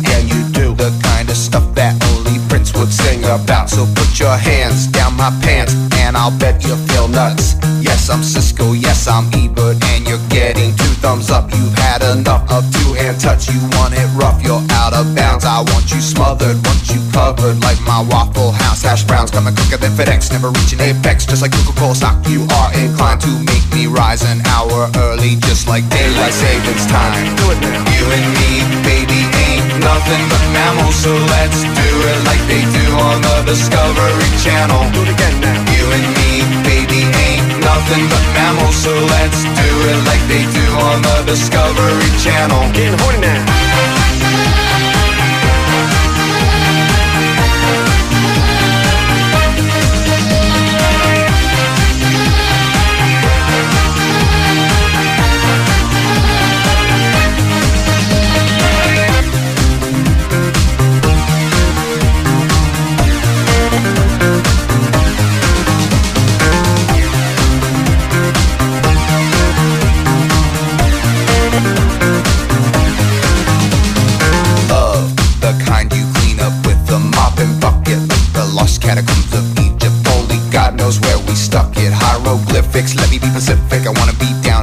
But I got this notion that the motion of your ocean meets small craft advisory. So if I capsize on your thighs, high tide B5, you sunk my battleship. Please turn me on. I'm Mr. Coffee with an automatic drip. So show me yours, I'll show you mine. Tool time, you'll love it just like Lao, and then we'll do it doggy style. So we Εδώ είμαστε, Big Wins for FM 94,6. Μετά και πολύ στη ρύθμιση των ήχων και τι μουσικέ επιλογέ με τη Βαλεντίνα Νίκολα Κοπούλου στην οργάνωση τη παραγωγή. Μάλλον Μισουράκη στο μικρόφωνο θα πάμε παρούλα μέχρι και τι 4. Σιγά σιγά θα μπούμε και στον κύκλο των α, ρεπορτάζ για τα δύο σημερινά παιχνίδια. Τα ρεπορτάζ που δεν έχουν βγει, για παράδειγμα της ΑΕΚ νωρίτερα. Υπάρχει αναρτημένο στο site α, τα όσα είπε ο Γιώργος Τσακίρη για το πώς έχουν ολοκληρώσει την προετοιμασία τους οι κυτρινόμαυροι. Για τον Ατρόμητο θα τα πούμε εμείς λίγο αργότερα. Αυτή την ώρα είναι σε εξέλιξη ε, το μοναδικό παιχνίδι που έχει σήμερα το πρόγραμμα της Super League 2. Ο Καλαμάτα υποδέχεται τον Ολυμπιακό Β για τον Νότιο Όμιλο στο 0-0 στο 1 το λεπτό. mammals, so let's do it like they do on the Discovery Channel. You and me, baby, ain't nothing but mammals, so let's do it like they do on the Discovery Το μεγάλο παιχνίδι της αγωνιστικής είναι αύριο και αφορά τον Βόρειο Όμιλο, εκεί όπου ο α, πρωτοπόρος Λεβαδιακός α, φιλοξενείται από την ΑΕΛ στις α, 2 η ώρα, μεγάλο ντέρμπι. Θυμίζω ότι είναι στο συν 9 η ομάδα της Λεβαδιάς από την ΑΕΛ, η οποία όμως έχει και ένα παιχνίδι λιγότερο. Οι δυο τους είναι εντάξει, που τα λέμε από την αρχή της σεζόν. Έχει φανεί και αυτό από τον α, βαθμολογικό πίνακα και από την πορεία τους. Οι δύο ομάδες που θα παλέψουν για την άνοδο από τον βόρειο όμιλο. Στο νότιο, καλά συνεχίζει ο χαμός. Βέβαια, το, α, την προηγούμενη αγωνιστική του προηγούμενου Σαββατοκύριακο, η Καλυθέα, η Άθηνη Καλυθέα FC, να το πούμε έτσι. Ε, πήρε ένα σπουδαίο τρίποντο και με ανατροπή επί του Ιωνικού, αυτό το 2-1.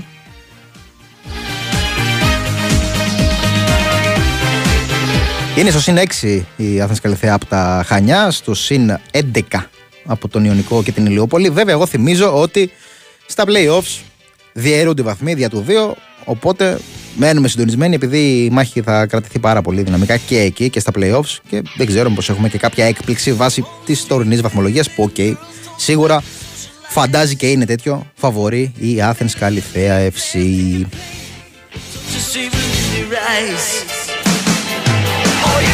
All your life, all your best friends, your daddy gonna talk to you.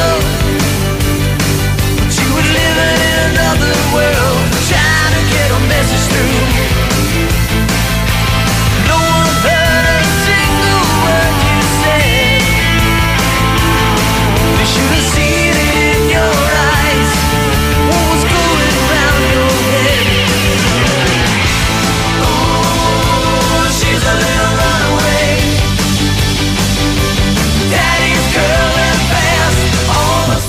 Λοιπόν, πάμε να αρχίσουμε αυτόν τον κύκλο που προναγγελάμε. Κύκλο ρεπορτάζ με ρεπορτάζ της Λαμίας. Η Λαμία, η ευχάριστη έκπληξη, τα έχουμε ξαναπεί. Και δεν ξέρω τώρα αν έχουν βγει και τα κομπιουτεράκια και τι υπολογίζουν να πάρουν στη Λαμία από το σημερινό μάτς με την ΑΕΚ. Τι θα προσπαθήσουν τουλάχιστον. Δημήτρης Ράιο στην παρέα μας για το ρεπορτάζ της Λαμίας. Καλησπέρα, Δημήτρη, πώς είσαι; Καλησπέρα, καλησπέρα. Είμαστε σε αναμονή ενός μεγάλου παιχνιδιού έπειτα από πολύ καιρό.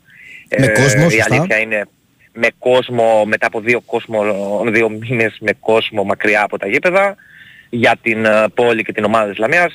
Νομίζω ότι το περιμένουν πώς και πώς και ο κόσμος ε, και οι ποδοσφαιριστές οι ίδιοι. Άρα θα έχει κόσμο. Οι οποίοι όλο τον καιρό αυτό Θα έχει αρκετό, αγωνίζονταν σε κενές κερκίδες.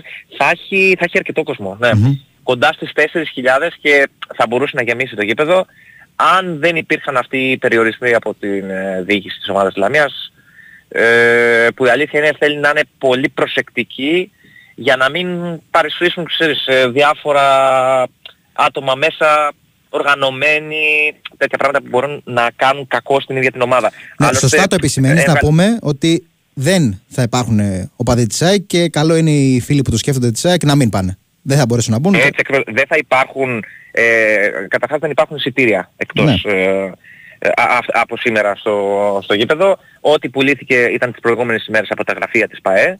Όλα ηλεκτρονικά, όλα ονομαστικά και σε άτομα μόνο από, το, από τη Φιότιδα, σε κατοίκους, μόνιμους κατοίκους της Φιότιδας. Ε, είναι σίγουρο ότι δεν θα υπάρχουν φίλαθλοι της ΑΕΚ οργανωμένοι.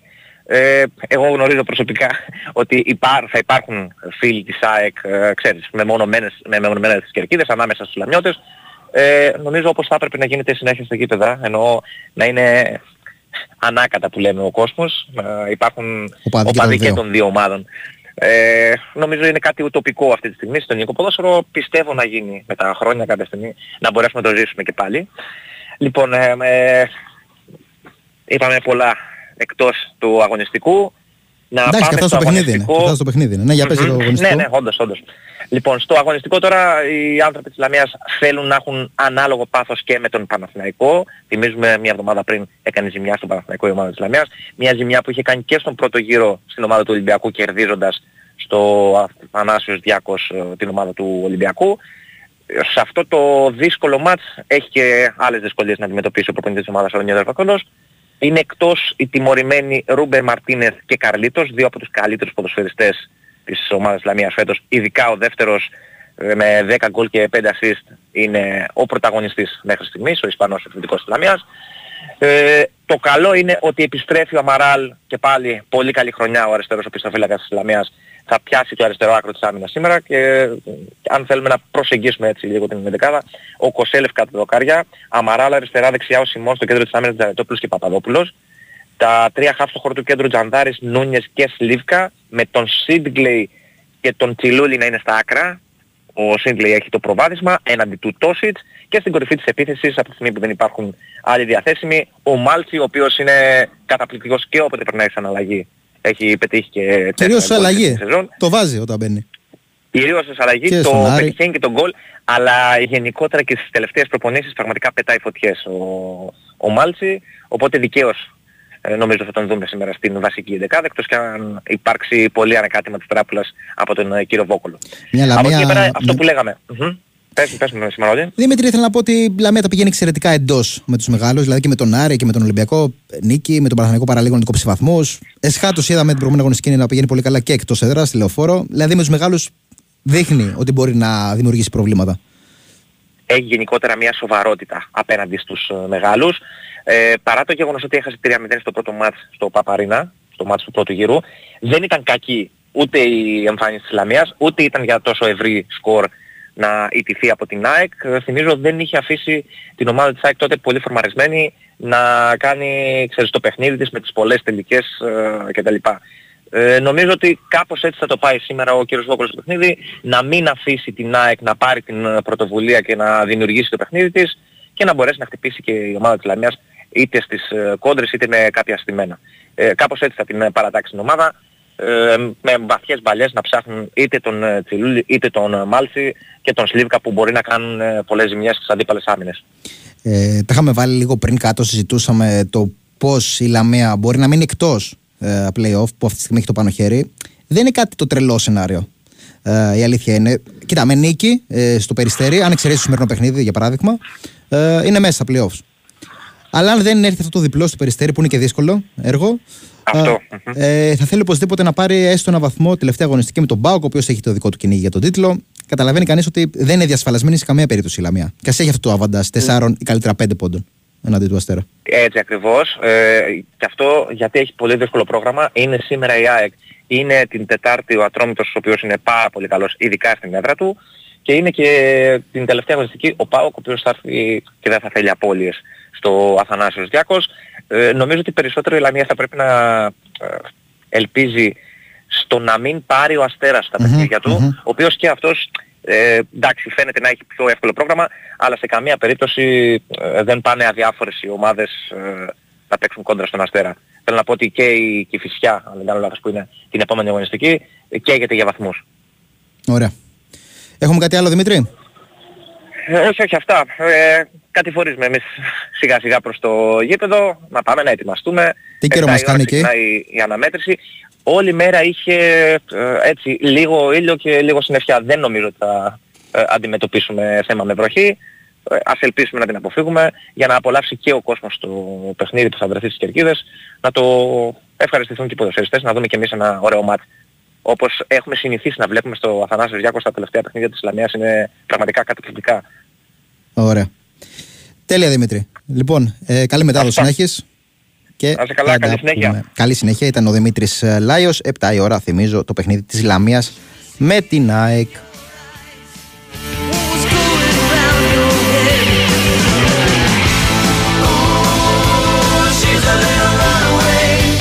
Ο φίλος μου ζητάει με πλιζάρι, όπως μου στέλνει στο μήνυμα, να κάνω γκολ γκολ το ανώβερο. Είναι το μοναδικό παιχνίδι της δεύτερης κατηγορίας που έχω αυτή τη στιγμή σε live ε, εξέλιξη που δεν έχει επιτευχθεί γκολ είναι αλήθεια. Το Osnabrück ανώβερο 0-0. Και τα άλλα δύο παιχνίδια έχουν από δύο γκολ. Ε, στη δεύτερη κατηγορία της Γερμανίας. Ελπίζω να έχεις παίξει γκολ γκολ το Χαλ Wustbrom, το οποίο είναι στο 1-1 στο 44ο λεπτό. Χωρίς σκορ το Καλάματα Ολυμπιακός Β στο 17ο λεπτό.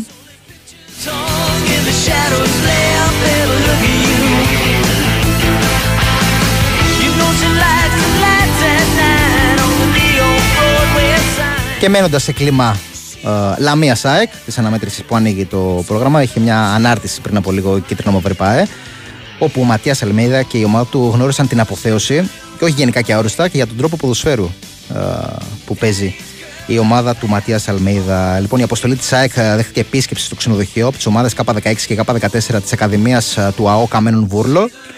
ε, Η οποία ομάδα τίμησε την ΑΕΚ για την προσφορά της στο ελληνικό ποδόσφαιρο και στον ελληνικό αθλητισμό. Την πλακέτα παρέλαβε ο Ματία Αλμέιδα, παρουσία του Δημάρχου Καμένου Βούρλο, του κυρίου Ηλία Κερμανίδη.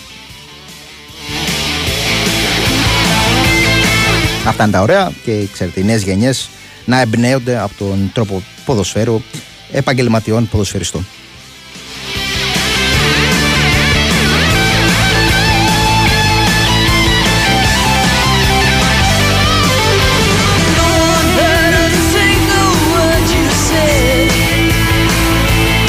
Λοιπόν, πάμε σιγά σιγά να πούμε κάτι πράγματα και για τον Ατρόμητο, για το παιχνίδι που ολοκληρώνει ε, τη σημερινή μέρα σε 7.30 ώρα. Εντάξει, είπαμε δύο αναμετρήσεις. Αύριο είναι το κυρίως μενού με 5 αγώνες για τη στοιχειμένη Super League. Πάνε σε Ραϊκό Ατρόμητος λοιπόν, 7.30 ώρα και δύο ομάδες με τους ίδιους βαθμούς. Για τον Ατρόμητο το momentum δεν είναι καλό.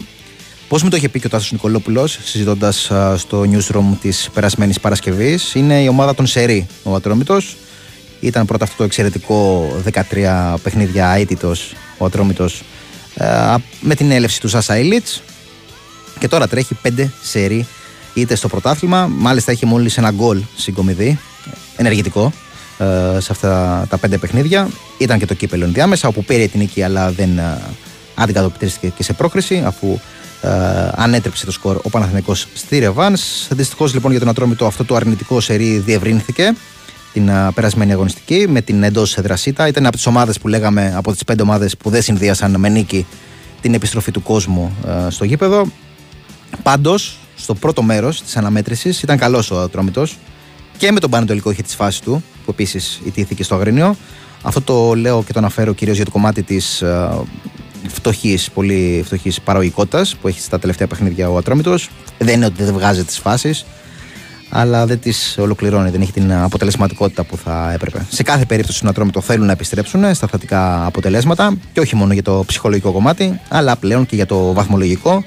Και πλέον δεν είναι στόχος στα playoffs, δεν υπάρχει βαθμολογικά, έχουν χαθεί, αλλά είναι η σωτηρία στο συν 7 από τη ζώνη του υποβιβασμού.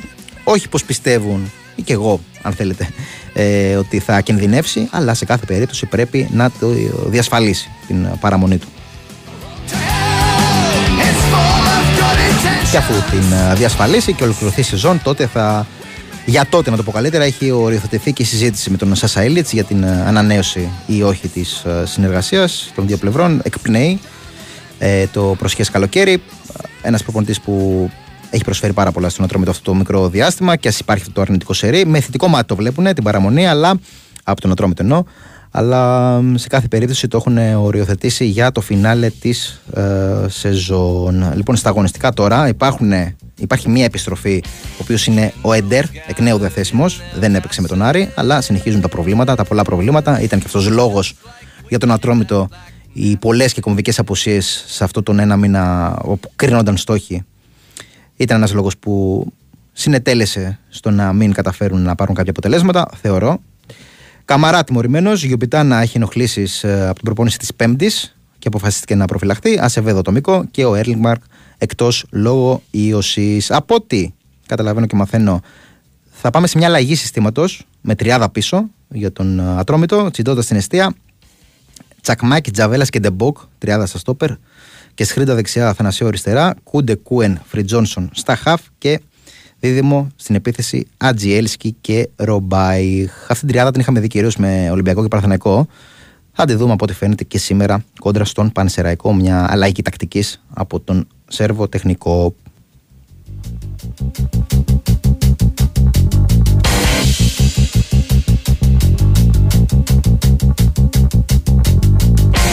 Generals gathered in their masses,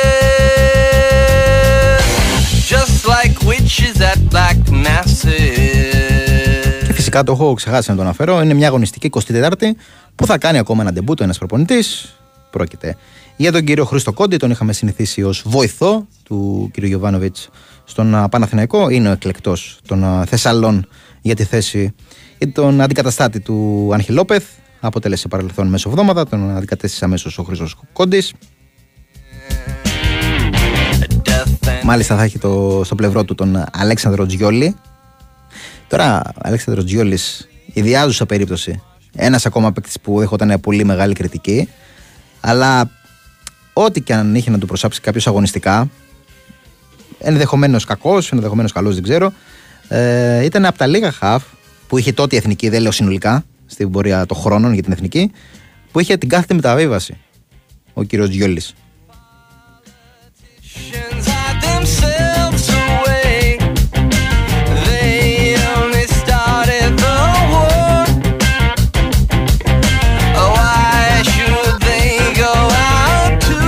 Να δούμε κιόλας τι θα συμβεί μέχρι το φινάλε της σεζόν ή στο φινάλε, να το πω καλύτερα, της σεζόν με το ιδιοκτησιακό καθεστώς στον α, Βόλο. Εκεί όπου μεσοβδόμαδα ο κύριος Μπέος ε, ξεκαθάρισε ότι θα ε, θέλει να αποτελέσει παρελθόν από την ομάδα.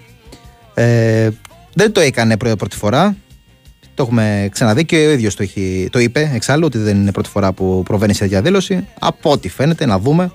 Ίσως είναι και η κομβική σεζόν αυτή και υπάρξει κάποια αλλαγή.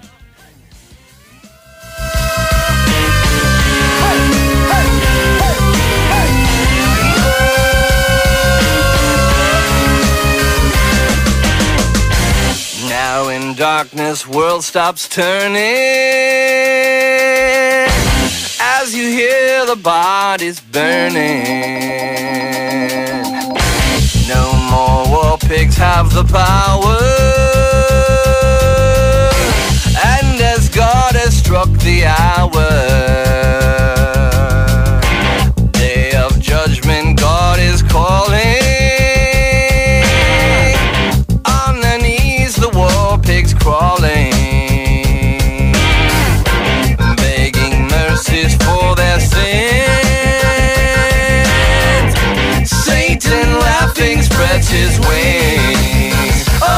Εν τω μεταξύ, κοίταζα χθες την ανάλυση της Όπτα ε, για την, ε, το πώς προβλέπει την πορεία του Ολυμπιακού και των ΠΑΟΚ ε, για το αν θα προκριθούν ε, κόντρα σε Μακάμπι Τελαβέβ και Δυνάμο Ζάγκρεπ αντίστοιχα στη φάση των 16 του Conference League. Ε, μ, για τους ερυθρόλευκους ε, δίνουν 46,6% πιθανότητας να βρεθούν στην οκτάδα. Για τους Θεσσαλονικείς 45,3%. Δηλαδή, οριακά έστω, outsider. Εντάξει, το κρατάμε αυτό. Βέβαια, οι στοιχηματικές που ξέρουν λίγο καλύτερα, εν προκειμένου, ποντάρουν και τα λεφτά τους, ε, δίνουν φαβορή τις δύο ελληνικές ομάδες, ειδικά τον Ολυμπιακό, full φαβορή. Βασικά, όχι ποντάρουν τα λεφτά τους. Σε αυτές ποντάρουν τα λεφτά τους οι άνθρωποι. Ε, για τις ίδιες διακυβεύονται, διακυβεύονται πολύ μεγάλα χρηματικά ποσά, οπότε δεν δίνουν έτσι για να δώσουν. Get up and dance. Στις αποδόσεις αναφέρομαι. Ε, ούτε η όπτα το κάνει, είναι η αλήθεια αυτό. Αλλά δεν ξέρω. Και εμένα μου προξενήσε λίγο ενδιαφέρον, ε, απορία το outsider που έδωσαν, ειδικά για τον Ολυμπιακό, του 46,6.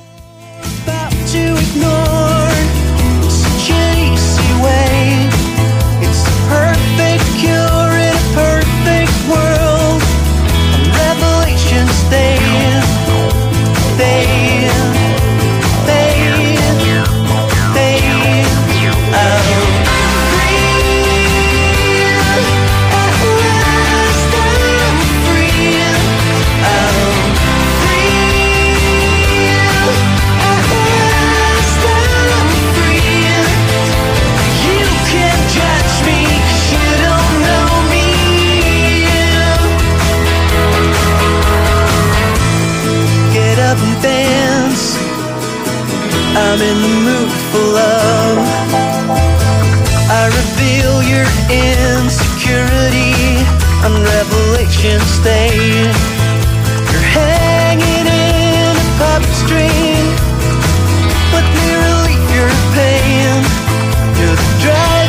Χθες είχαμε και το ξεκίνημα με το δεξί ε, για την ε, Εθνική Ελλάδα στο μπάσκετ.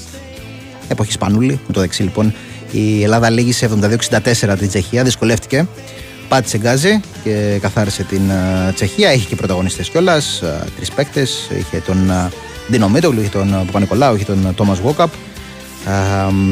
Και φυσικά είχε και παρουσία 12.000 και πλέον ε, φίλων της ομάδας στο κατάμεστο στάδιο Ειρήνης και Φιλίας. Ωραίες εικόνες, είναι η αλήθεια.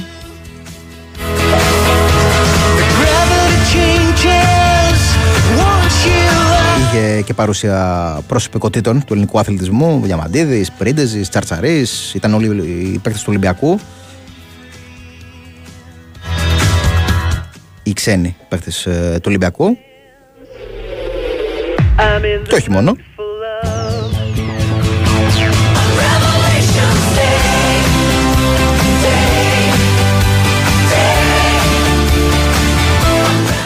Στο άλλο παιχνίδι του ομίλου για τις ομάδες που θα παλέψουν ε, για το ποια εκ των δύο θα βγει η τρίτη. Η Μεγάλη Βρετανία επικράτησε της Ολλανδίας, με την οποία τίθεται αντιμέτωπη την Ολλανδία. Αναφέρομαι η εθνική τη Δευτέρα. Εκεί όπου θα έχει και Μήτρου Λόγκ.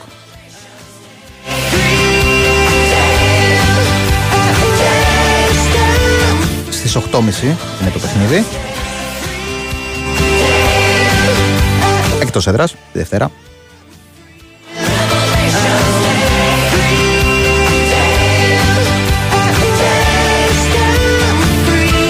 Πάρα πολύ ωραίο το σχόλιο του κυρίου Αντμίν στη FIBA όταν ο Αντμίν αρχίζει να αισθάνεται πώς μεγάλωσε με αυτό το σχόλιο συνόδευσε τη φωτογραφία και το βίντεο με τον Βασίλη Σπανούλη πλέον σε ρόλο προπονητή παρακαλώ. Το παρακαλώ όχι στο ρόλο του προπονητή αλλά στο πώς έχουν περάσει τα χρόνια όντως ισχύει. Πάρα πολλές φορές το έχουμε βιώσει όλοι μας με παίκτες που έχουν εγκαταλείψει την ενεργοδράση, έχουν αποσυρθεί και είτε γίνονται προπονητές, είτε γίνονται πρόεδροι, είτε γίνονται οτιδήποτε άλλο, χωρικοί στα εξωγικά τους. Περνάνε τα χρόνια και όταν το βλέπουμε, τους βλέπουμε σε άλλους ρόλους, καταλαβαίνουμε ότι έχουμε μεγαλώσει κι εμείς. Λοιπόν, καλή επιτυχία να ευχηθούμε και στο Βασίλη Σπανούλη, κυρίως στην Εθνική Ελλάδος και για την α, μάχη με την Ολλανδία. Γενικότερα όμως την προσπάθεια, τη νέα προσπάθεια που έχει ξεκινήσει. Αυτά. Break, ε, πολιτικό δελτίο και επιστρέφουμε για το τελευταίο ημίωρο της εκπομπής.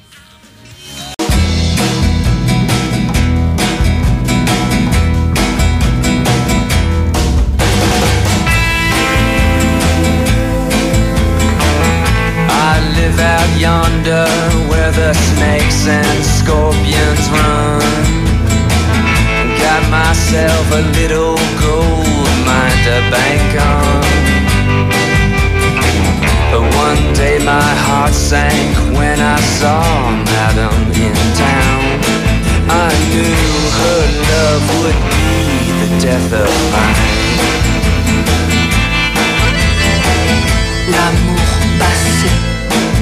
L'amour passé, l'amour obsolète. Pourquoi perdre sa vie à chercher l'or d'un cœur; Εδώ είμαστε. Big Wins Sport FM 94,6 για το τελευταίο ημίωρο της εκπομπής, 20 λεπτό περίπου. Μαζί με Τάκη Μπουλή στη ρύθμιση των ήχων και τις μουσικές επιλογές, τη Βαλαντίνα Νικολακοπούλου στην οργάνωση παραγωγής, Μάνος Μουσουράκη στο μικρόφωνο.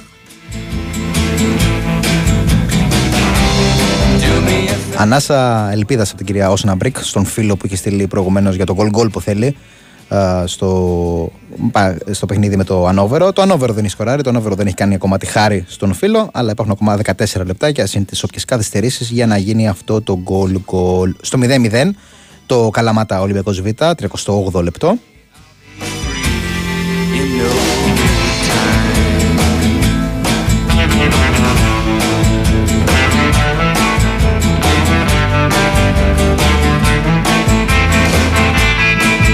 Στο 1-1, ε, μόλις ξεκίνησε το δεύτερο ημίχρονο στο Hall West Brom πριν από δύο λεπτάκια, οι δύο ομάδες είναι ισόπαλε.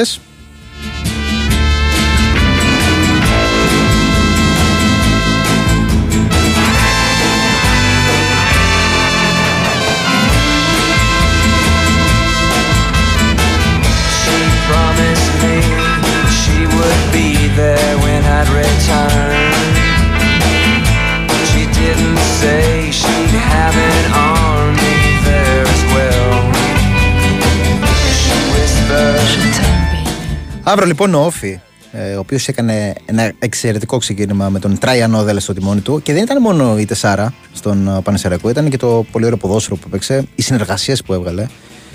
Η Σέκα, παιχτάρα, τα είπαμε. Εντάξει, εγώ λέω που δεν πρέπει να βγάζουμε γρήγορα συμπεράσματα και τον ε, χαρακτηρίζω παιχτάρα με 2-3 μάτς. Αλλά μου αρέσουν πολύ οι επαφές που έχει με την μπάλα. Είναι αλήθεια, ο νέος φορ ε, του Όφη.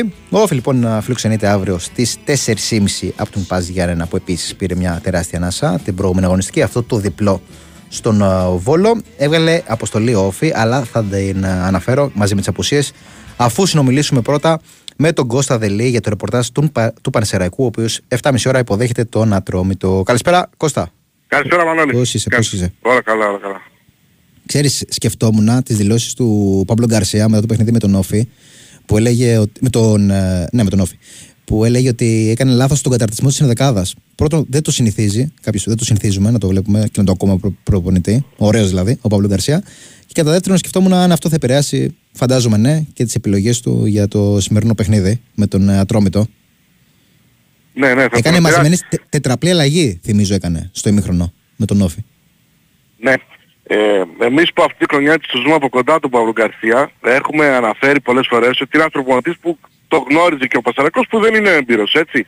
Ε, ξεχωριστά το τι έχει κάνει στην ποδοσφαιρική του καριέρα και σε ποιες ομάδες ε, και ως προσωπικότητα είναι. Και ο ίδιος ε, πολλές φορές έχει αποδεχτεί τα λάθη του, δηλαδή ε, και στην άμυνα έτσι πολλές φορές που δεν του έχουν βγει κάποια πράγματα αλλάζει πρόσωπα και σχήματα ε, και δεν μας κάνει έτσι πολύ εντύπωση αυτό που είπε, αλλά για μένα έχει ένα λάθος τώρα εδώ στην, στον καταρτισμό της ενδεκάδας που λέει ότι έκανε λάθος, διότι δεν είμαστε στις πρώτες αγωνιστικές για να μην ξέρει την Δεν ξέρει ομάδα. την ομάδα, ναι. Ναι, είναι η 24η τώρα πάμε αγωνιστική. Ε, αυτούς τους παίκτες προπονεί κάθε μέρα. Αυτούς ξέρει λοιπόν τι έπρεπε και μετά από τόσα παιχνίδια το τι κάνει ο καθένας, έτσι. Ναι, όμως είναι μια έκρηξη ειλικρίνειας τώρα. Αυτό να ε, λέει ότι και ο ίδιος ανέλαβε την ευθύνη για την ήττα από τον Όφη και αυτό το 4-0. Ε, η αλήθεια είναι ότι ο Πασαρακός στα δύο τελευταία παιχνίδια δεν έχει βάλει γκολ και έχει κάτσει και από τον Παναθαϊκό 0-3 αλλά και 4-0 στην Κρήτη. Θέλει να παίξει τα παιχνίδια αυτά τώρα στις αίρες που απομένουν, τρεις αγωνιστικές μέχρι το τέλος του πρωταθλήματος. Δηλαδή το σημερινό με τον Ατρόμητο στις 28 Δευτέρου με τον Πάο και εδώ στις αίρες και με τον Αστέρα Τρίπολης στη τελευταία αγωνιστική.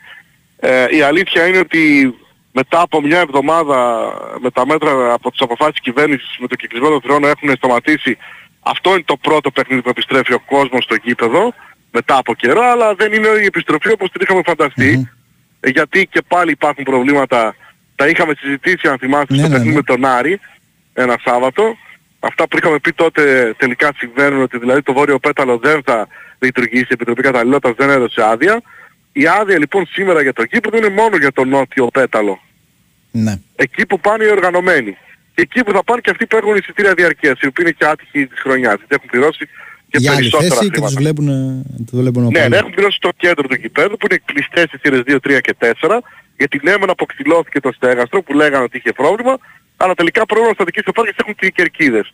Ε, και λέγανε ότι θα ανοίξουν ας πούμε 100 με 200 άτομα να φιλοξενηθούν αλλά ούτε και αυτό έγινε είναι κλειστές αυτές οι θύρες. Δηλαδή από όλο το Κώστα- γήπεδο μόνο το νότιο πέταλος σήμερα χρησιμοποιείται. Κώστα, εφόσον παραμένει ο Πανεσαιριακός, επειδή φαντάζομαι είναι και άλλα τα δεδομένα στη Super League 2, εάν ομιγέννητο για τον Πανεσαιριακό υποβιβαστεί, εάν παραμένει, ε, αναμένεται να ανοίξει το βόρειο πέταλο, να γίνουν εργασίες εννοώ για να ανοίξει; Αυτό πρέπει να το δει ο Δήμος Σερών. Υπάρχει μια καινούργια δημοτική αρχή και μια γυναίκα δήμαρχος, η κυρία Βαρβάρα Μητιάγκα.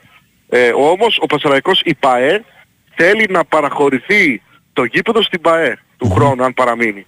Και να κάνει αυτό στις εργασίες. Δηλαδή εργασίες. διοίκηση της ΠΑΕ μέσα από χορηγίες και οτιδήποτε άλλο. Έτσι και χρήματα της ΠΑΕ. Αυτό όμως ε, είναι μια συζήτηση που θα γίνει μετά το τέλος του πρωταθλήματος. Γιατί πραγματικά τώρα είναι μια άσχημη εικόνα. Γιατί πολλοί φίλοι του Πασαρακού ήθελαν να έρθουν τώρα στο γήπεδο σήμερα. Τελικά είναι μόνο το νότιο πέταλο ανοιχτό. Και στο επόμενο παιχνίδι με τον ΠΑΟΚ έχει βγάλει μια ανακοίνωση ο Πασαρακός ότι δεν θα βγάλει εισιτήρια όπως σήμερα. Θα μπουν μόνο αυτοί που έχουν διαρκείας από τις αίρες. Και δεν θα έρθουν φιλοξενούμενοι του ΠΑΟΚ που άλλες φορές ήταν στο βόρειο πέταλο. Αυτό το Γιατί κάνει νομίζω δίνει ότι και για να εισιτήριο ο προστατέψει. Πασαραϊκός. Να, Ναι, ναι. να μην έρθει κόσμος. Ε, και για να προστατεύσει, αλλά και από την άλλη ένα πέταλο έμεινε τώρα ποιος θα ε, μπει πρώτος, αυτό το αποφασίζει η ΠΑΕ, έτσι που είναι και γηπεδούχος. Ωραία. Α, ε, Σε διαφορετική περίπτωση θα έδινε εισιτήρια στους ε, παοξίδες. Τέλος πάντων ε, η αλήθεια είναι ότι είναι ένα θέμα αυτό πρόβλημα με το γήπεδο και σήμερα το αντιμετωπίζει ο Πασαραϊκός. Ε, είναι σαν, μου το είπε πολύ καλά ένας φίλος, θα σου το πω, ε, εκφράζει πραγματικά. Είναι σαν έχεις ένα στούντιο, θες να παίξεις μουσική και από τα τέσσερα ηχεία θα παίζει μόνο το ένα σήμερα. Πραγματικά είναι πολύ εύκολο αυτό που είπες σήμερα το μεσημέρι. Και είναι και Λοιπόν, κρίμα για τον. ε, Σίγουρα πάνω απ' όλα είναι η ασφάλεια. Αλλά είναι και κρίμα για τον Πανεσαιρικό μόλις είχε επιστρέψει για τον κόσμο του να μην μπορεί να πηγαίνει στο γήπεδο, να το Έτσι, βλέπει. έτσι. Έτσι Είναι ακριβώς. κρίμα. Τώρα αγωνιστικά είναι αγωνιστικά, ναι. εκτός ο Ισπανός ο Χεφτέ Μπετανκόρ, ο επιθετικός που ήταν, ε, ε, είχε ένα πρόβλημα, ένα κάταγμα στο δάχτυλο του ποδιού του και δεν ήταν στο παιχνίδι με τον Όφη. Την, στην τελευταία προπόνηση είχε τραυματιστεί. Κάνει αγώνα δρόμο όχι για το ΠΑΟΚ ούτε και για τον Αστέρα Τρίπολης, αλλά για τα play-out. Έτσι λοιπόν Σημαντική υπάρχει απουσία. αρκετός χρόνος. Ναι, είναι, είναι μια σημαντική απουσία γιατί από τότε που ήρθε στην ομάδα του Γενάρη έχει πετύχει τρία γκολ και καθοριστικά τέρματα για τον Πασεραϊκό που έχει μόνο τώρα τον Άλεξιτς, τον Σέρβο που είναι ο πρώτος σκόρερ της ομάδας με πέντε τέρματα και δύο στο κύπελο και τον ε, Γούλερη, ο οποίος δεν έχει σκοράρει ακόμα αλλά είναι στους δύο επιθετικούς. Από εκεί και πέρα θα κάνει κάποιες αλλαγές στην άμυνα τώρα ο Παύλο Γκαρσία γιατί ε, προφανώς δεν είναι καθόλου ευχαριστημένος με τα τέσσερα γκολ που δέχτηκε η ομάδα στην Κρήτη από τον Όφη. Ε, από εκεί και πέρα το θετικό είναι ότι δεν υπάρχουν παίκτες τιμωρημένοι γιατί ο Πασταρακός είναι μια ομάδα που δέχεται πολλές κίτρινες κάρτες, έχει δεχτεί 75 κάρτες σε όλη τη διάρκεια του πρωταθλήματος. Είναι έτσι από τις πρώτες ομάδες, νομίζω και η Βυσιά είναι η ομάδα που έχει τις περισσότερες, πάνω από 80. Ε, ωστόσο δεν έχει παίκτη τιμωρημένο. Επιστρέφει και ο Κώστας Πηλέας αλλά και ο Παναγιώτης Δελικιανίδης που ήταν ε, τιμωρημένοι στο προηγούμενο μάτς, εξέτησαν την ποινή της τιμωρίας τους και επανέρχονται. Ωραία. Αυτά κοστά. Αυτά ναι. Περιμένουμε την αναμέτρηση 7.30 ώρα. έτσι. Τέλεια, τέλεια. Καλή μετάδοση. 7.30 ώρα. Ευχαριστώ πολύ. Να είστε καλά. 7.30 ώρα Πανεσαιραϊκό υποδέχεται τον Ατρόμητο. Ευχαριστούμε πολύ τον ε, Κώστα Δελή που μας μετέφερε το ρεπορτάζ των Σεραίων.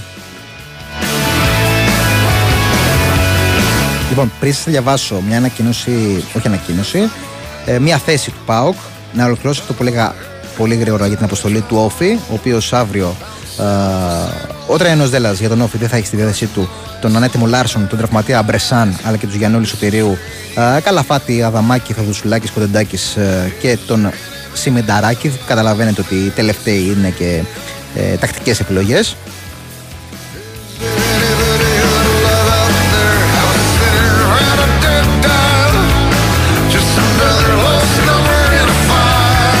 Λοιπόν, το πρωί ο αναπληρωτής Υπουργός Παιδείας και Θρησκευμάτων και Αθλητισμού, μεγάλος τίτλος, ο κ. Γιάννης Βρούτσης, ήταν στον ε, Αντένα και μίλησε για τα μέτρα κατά της οπαδικής βίας που έχουν ε, τεθεί σε εφαρμογή στα γήπεδα.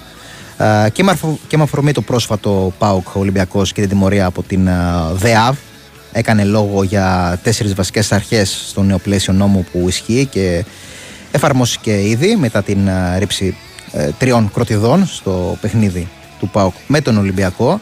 Ε, πήρε θέση λοιπόν η ΠΑΕ ΠΑΟΚ για ακόμη μια φορά και αναφέρει τα εξής. Με σημερινές του δηλώσεις, ο κ. Βρούτσης συνεχίζει αιμονικά να προκαλεί την νοημοσύνη μας.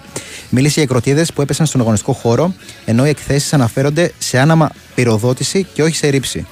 σω θεωρεί αναξιόπιστη τη μαρτυρία ενός οπαδού αντίπαλης ομάδας, καταργώντας τις εκθέσεις της αστυνομίας και του παρατηρητή. Η προκατάληψη και η εμπάθειά του έγινε ακόμη πιο ξεκάθαρη όταν αναφέρθηκε επιλεκτικά σε θέματα οπαδικής βίας, ξεχνώντας τον Άσο Κωνσταντίνου. Θα του συμβουλεύαμε να μην υπακούει τυφλά τις συμβουλές του Βαγγέλη Πραγουδάκη, εκτός αν στόχος του είναι να ξεπεράσει την προκάτοχό του, που δικαιωματικά κατέκτησε τον τίτλο του πιο, ανίκο, πιο ανίκανο, με συγχωρείτε, υπουργό όλων των εποχών. Αυτή ήταν η ανακοίνωση, ξαναλέω όχι ανακοίνωση, θέση της ΠΑΕ ΠΑΟΚ.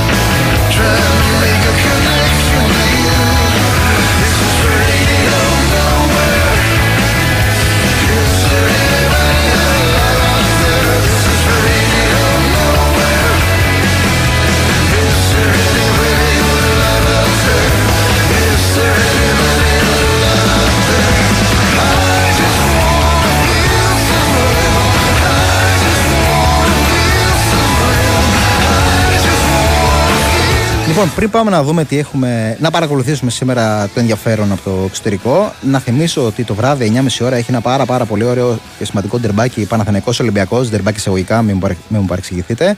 Παναθηναϊκός Ολυμπιακός στο βόλεϊ ανδρών, 9.30 ώρα λοιπόν, ενώ νωρίτερα 7 ε, στις γυναίκες ο Ολυμπιακός υποδέχεται την ΑΕΚ.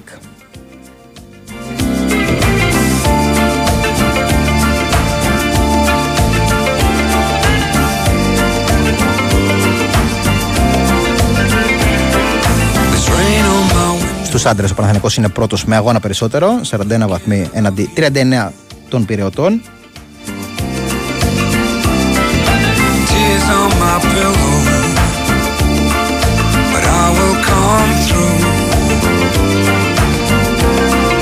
Ενώ στις γυναίκες, δεν θα πω βαθμολογία, θα πω ότι σε περίπου δύο εβδομάδες, σε λιγότερο από δύο εβδομάδες, την παραεπόμενη Παρασκευή ξεκινάει το Final Four α, όπου στους ημιτελικούς ο Άρης υποδέχεται σε οικά την α, ΑΕΚ και ο Ολυμπιακός τον Παναθηναϊκό Παρασκευή αυτές οι δύο αναμετρήσεις, Παρασκευή 8 Μαρτίου, 5 και 8 η ώρα αντίστοιχα. Ο τελικός για την Κυριακή είναι προγραμματισμένος στις 8 και 4 στο Λουτράκι, δεξάγεται το Final Four.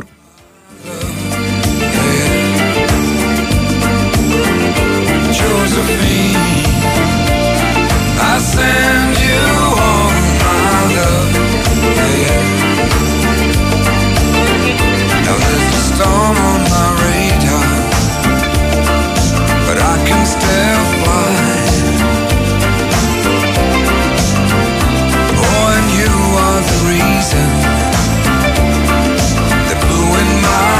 Στην Αγγλία λοιπόν τα σπουδαία είναι αύριο με τον τελικό του EFL ανάμεσα σε Chelsea και Liverpool. 5 ώρα είναι αύριο η αναμέτρηση ανάμεσα σε Chelsea και Liverpool. Σήμερα στην ε, Premier League, προφανώς οι δύο ομάδες δεν αγωνίζονται.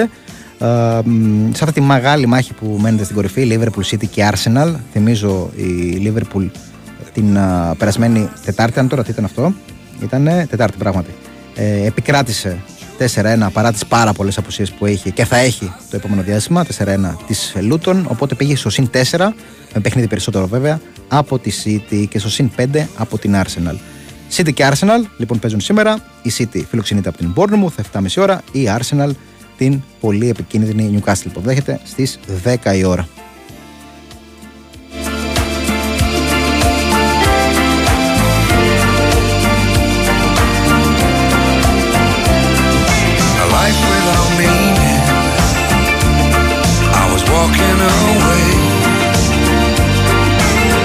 Μια Newcastle τάκη η οποία όλα τα στα μάτς είναι goal goal over άρες. 2-2, 3-2, 4-4. Επικίνδυνη λοιπόν, το έχει το γκολάκι στο Emirates να δούμε θεωρητικά πάντα. Να δούμε αν η Arsenal, αν το δεχτεί, πώς θα απαντήσει. Από εκεί και πέρα πολύ ενδιαφέρουσα είναι και η μάχη της Brighton με την Everton και όχι μόνο για την α, Brighton, κυρίως για την Everton η οποία δίνει τη δικιά της μάχη για την αποφυγή του υποβιβασμού. Μπέρλι και Sheffield μάλλον χαιρετούν 13 πόντες. Αμφότερες, η Luton είναι προπροτελευταία με 20, όσους έχει και η Everton. Everton και Luton λοιπόν είναι οι βάσιμες υποψήφιες για να ακολουθήσουν τις άλλες δύο. Εάν τις ακολουθήσουν, εντάξει, μπορεί να κάνουν κάποιο σερί. Η Μπέρλι και η Sheffield δεν το βλέπω, αλλά όλα γίνονται.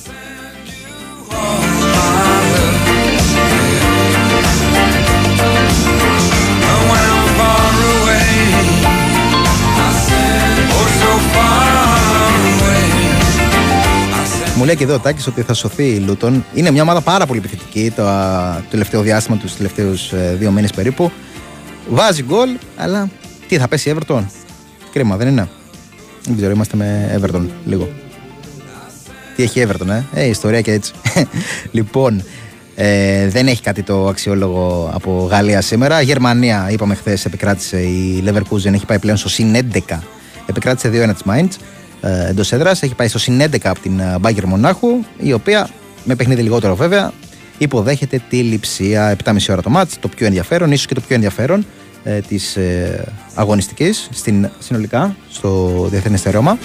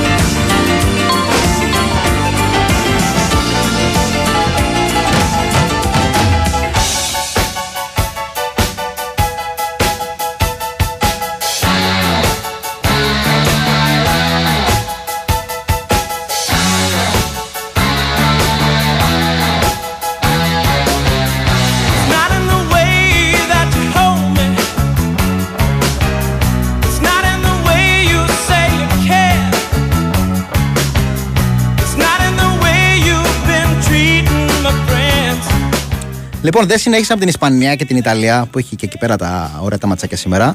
Όχι σαν το Bayern Λιψία, επειδή από το κοντρόλ ενημερώθηκα ότι η ΠαΕ Παναθηναϊκός προσφέρει μέσω του Big Wins Pro 4,6 100 διπλές προσκλήσεις για την αυριανή αναμέτρηση με την Κηφισιά.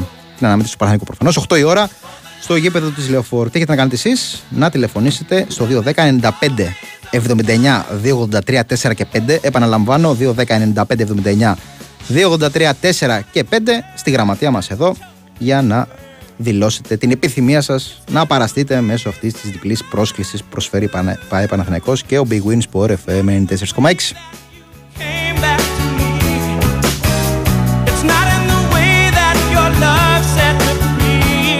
Πάντως έχει και τα ματσάκια έχει η Μπαρσελόνα Χετάφ, έχει Καλμερία Ατλέτικο στην Λα Λίγκα, στην ε, Ιταλία το βραδάκι θα κλείσουμε ένα ωραίο Τζένοα Ουντινέζε, νωρίτερα Σασουόλο Έμπολη Σαλτάνα Μόντσα.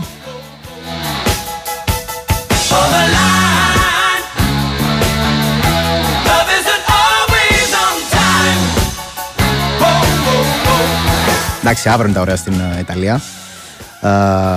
και τη Δευτέρα, εν τω μεταξύ. Έχει ωραίο πρόγραμμα με Φιωρεντίνα Λάτσιο ε, και Ρώμα Τωρίνο, ειδικά το Φιωρεντίνα Λάτσιο για μάχη Ευρώπης.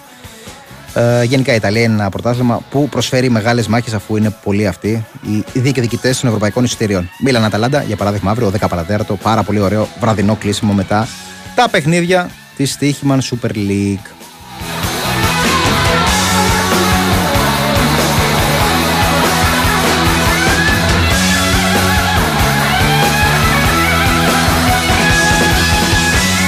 Και για Μπαπέ ήθελα να πω και για προπονητές ήθελα να πω στην ε, Bayern. Αύριο θα τα πούμε, δεν έχουμε το χρόνο. 10 με 12.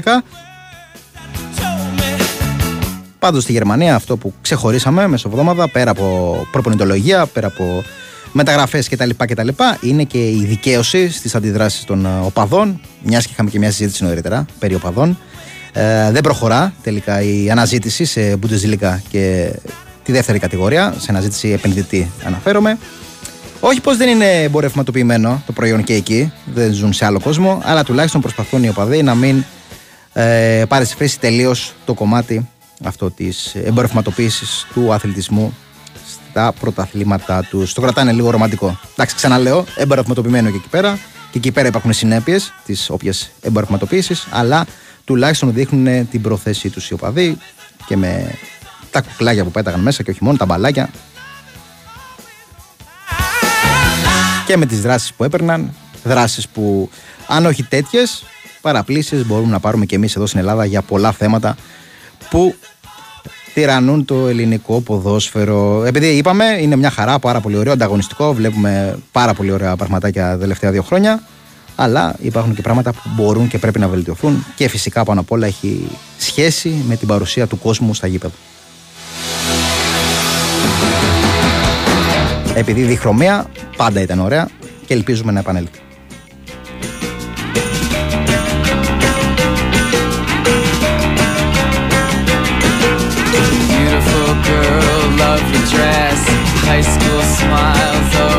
Λοιπόν, εγώ σιγά σιγά παραχωρώ σκητάλη σε Άρες Ζεστά και Νίκο Ράλι που ακολουθούν. Ευχαριστώ πάρα πολύ το Τάκη Μπουλή που ήταν στη ρύθμιση των ήχων και τις μουσικές επιλογές, τη Βαλεντίνα Νικολακοπούλου που ήταν στην οργάνωση παραγωγής. Μανώλη Μουσουράκη ήταν στο μικρόφωνο το προηγούμενο δέωρο.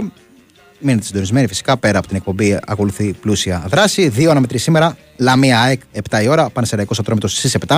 Αυτά μόνο για τη στοιχημένα Super League. Αφού όπως είπαμε έχουμε και άλλα πραγματάκια και στο βόλεϊ. Και όχι μόνο όλα αυτά εδώ θα τα ακούσετε. Τα λέμε αύριο 10 η ώρα το πρωί. Ό,τι και αν κάνετε να περνάτε πάρα, πάρα πολύ ωραία. blue Cause it's gone, daddy gone, the love is gone gone.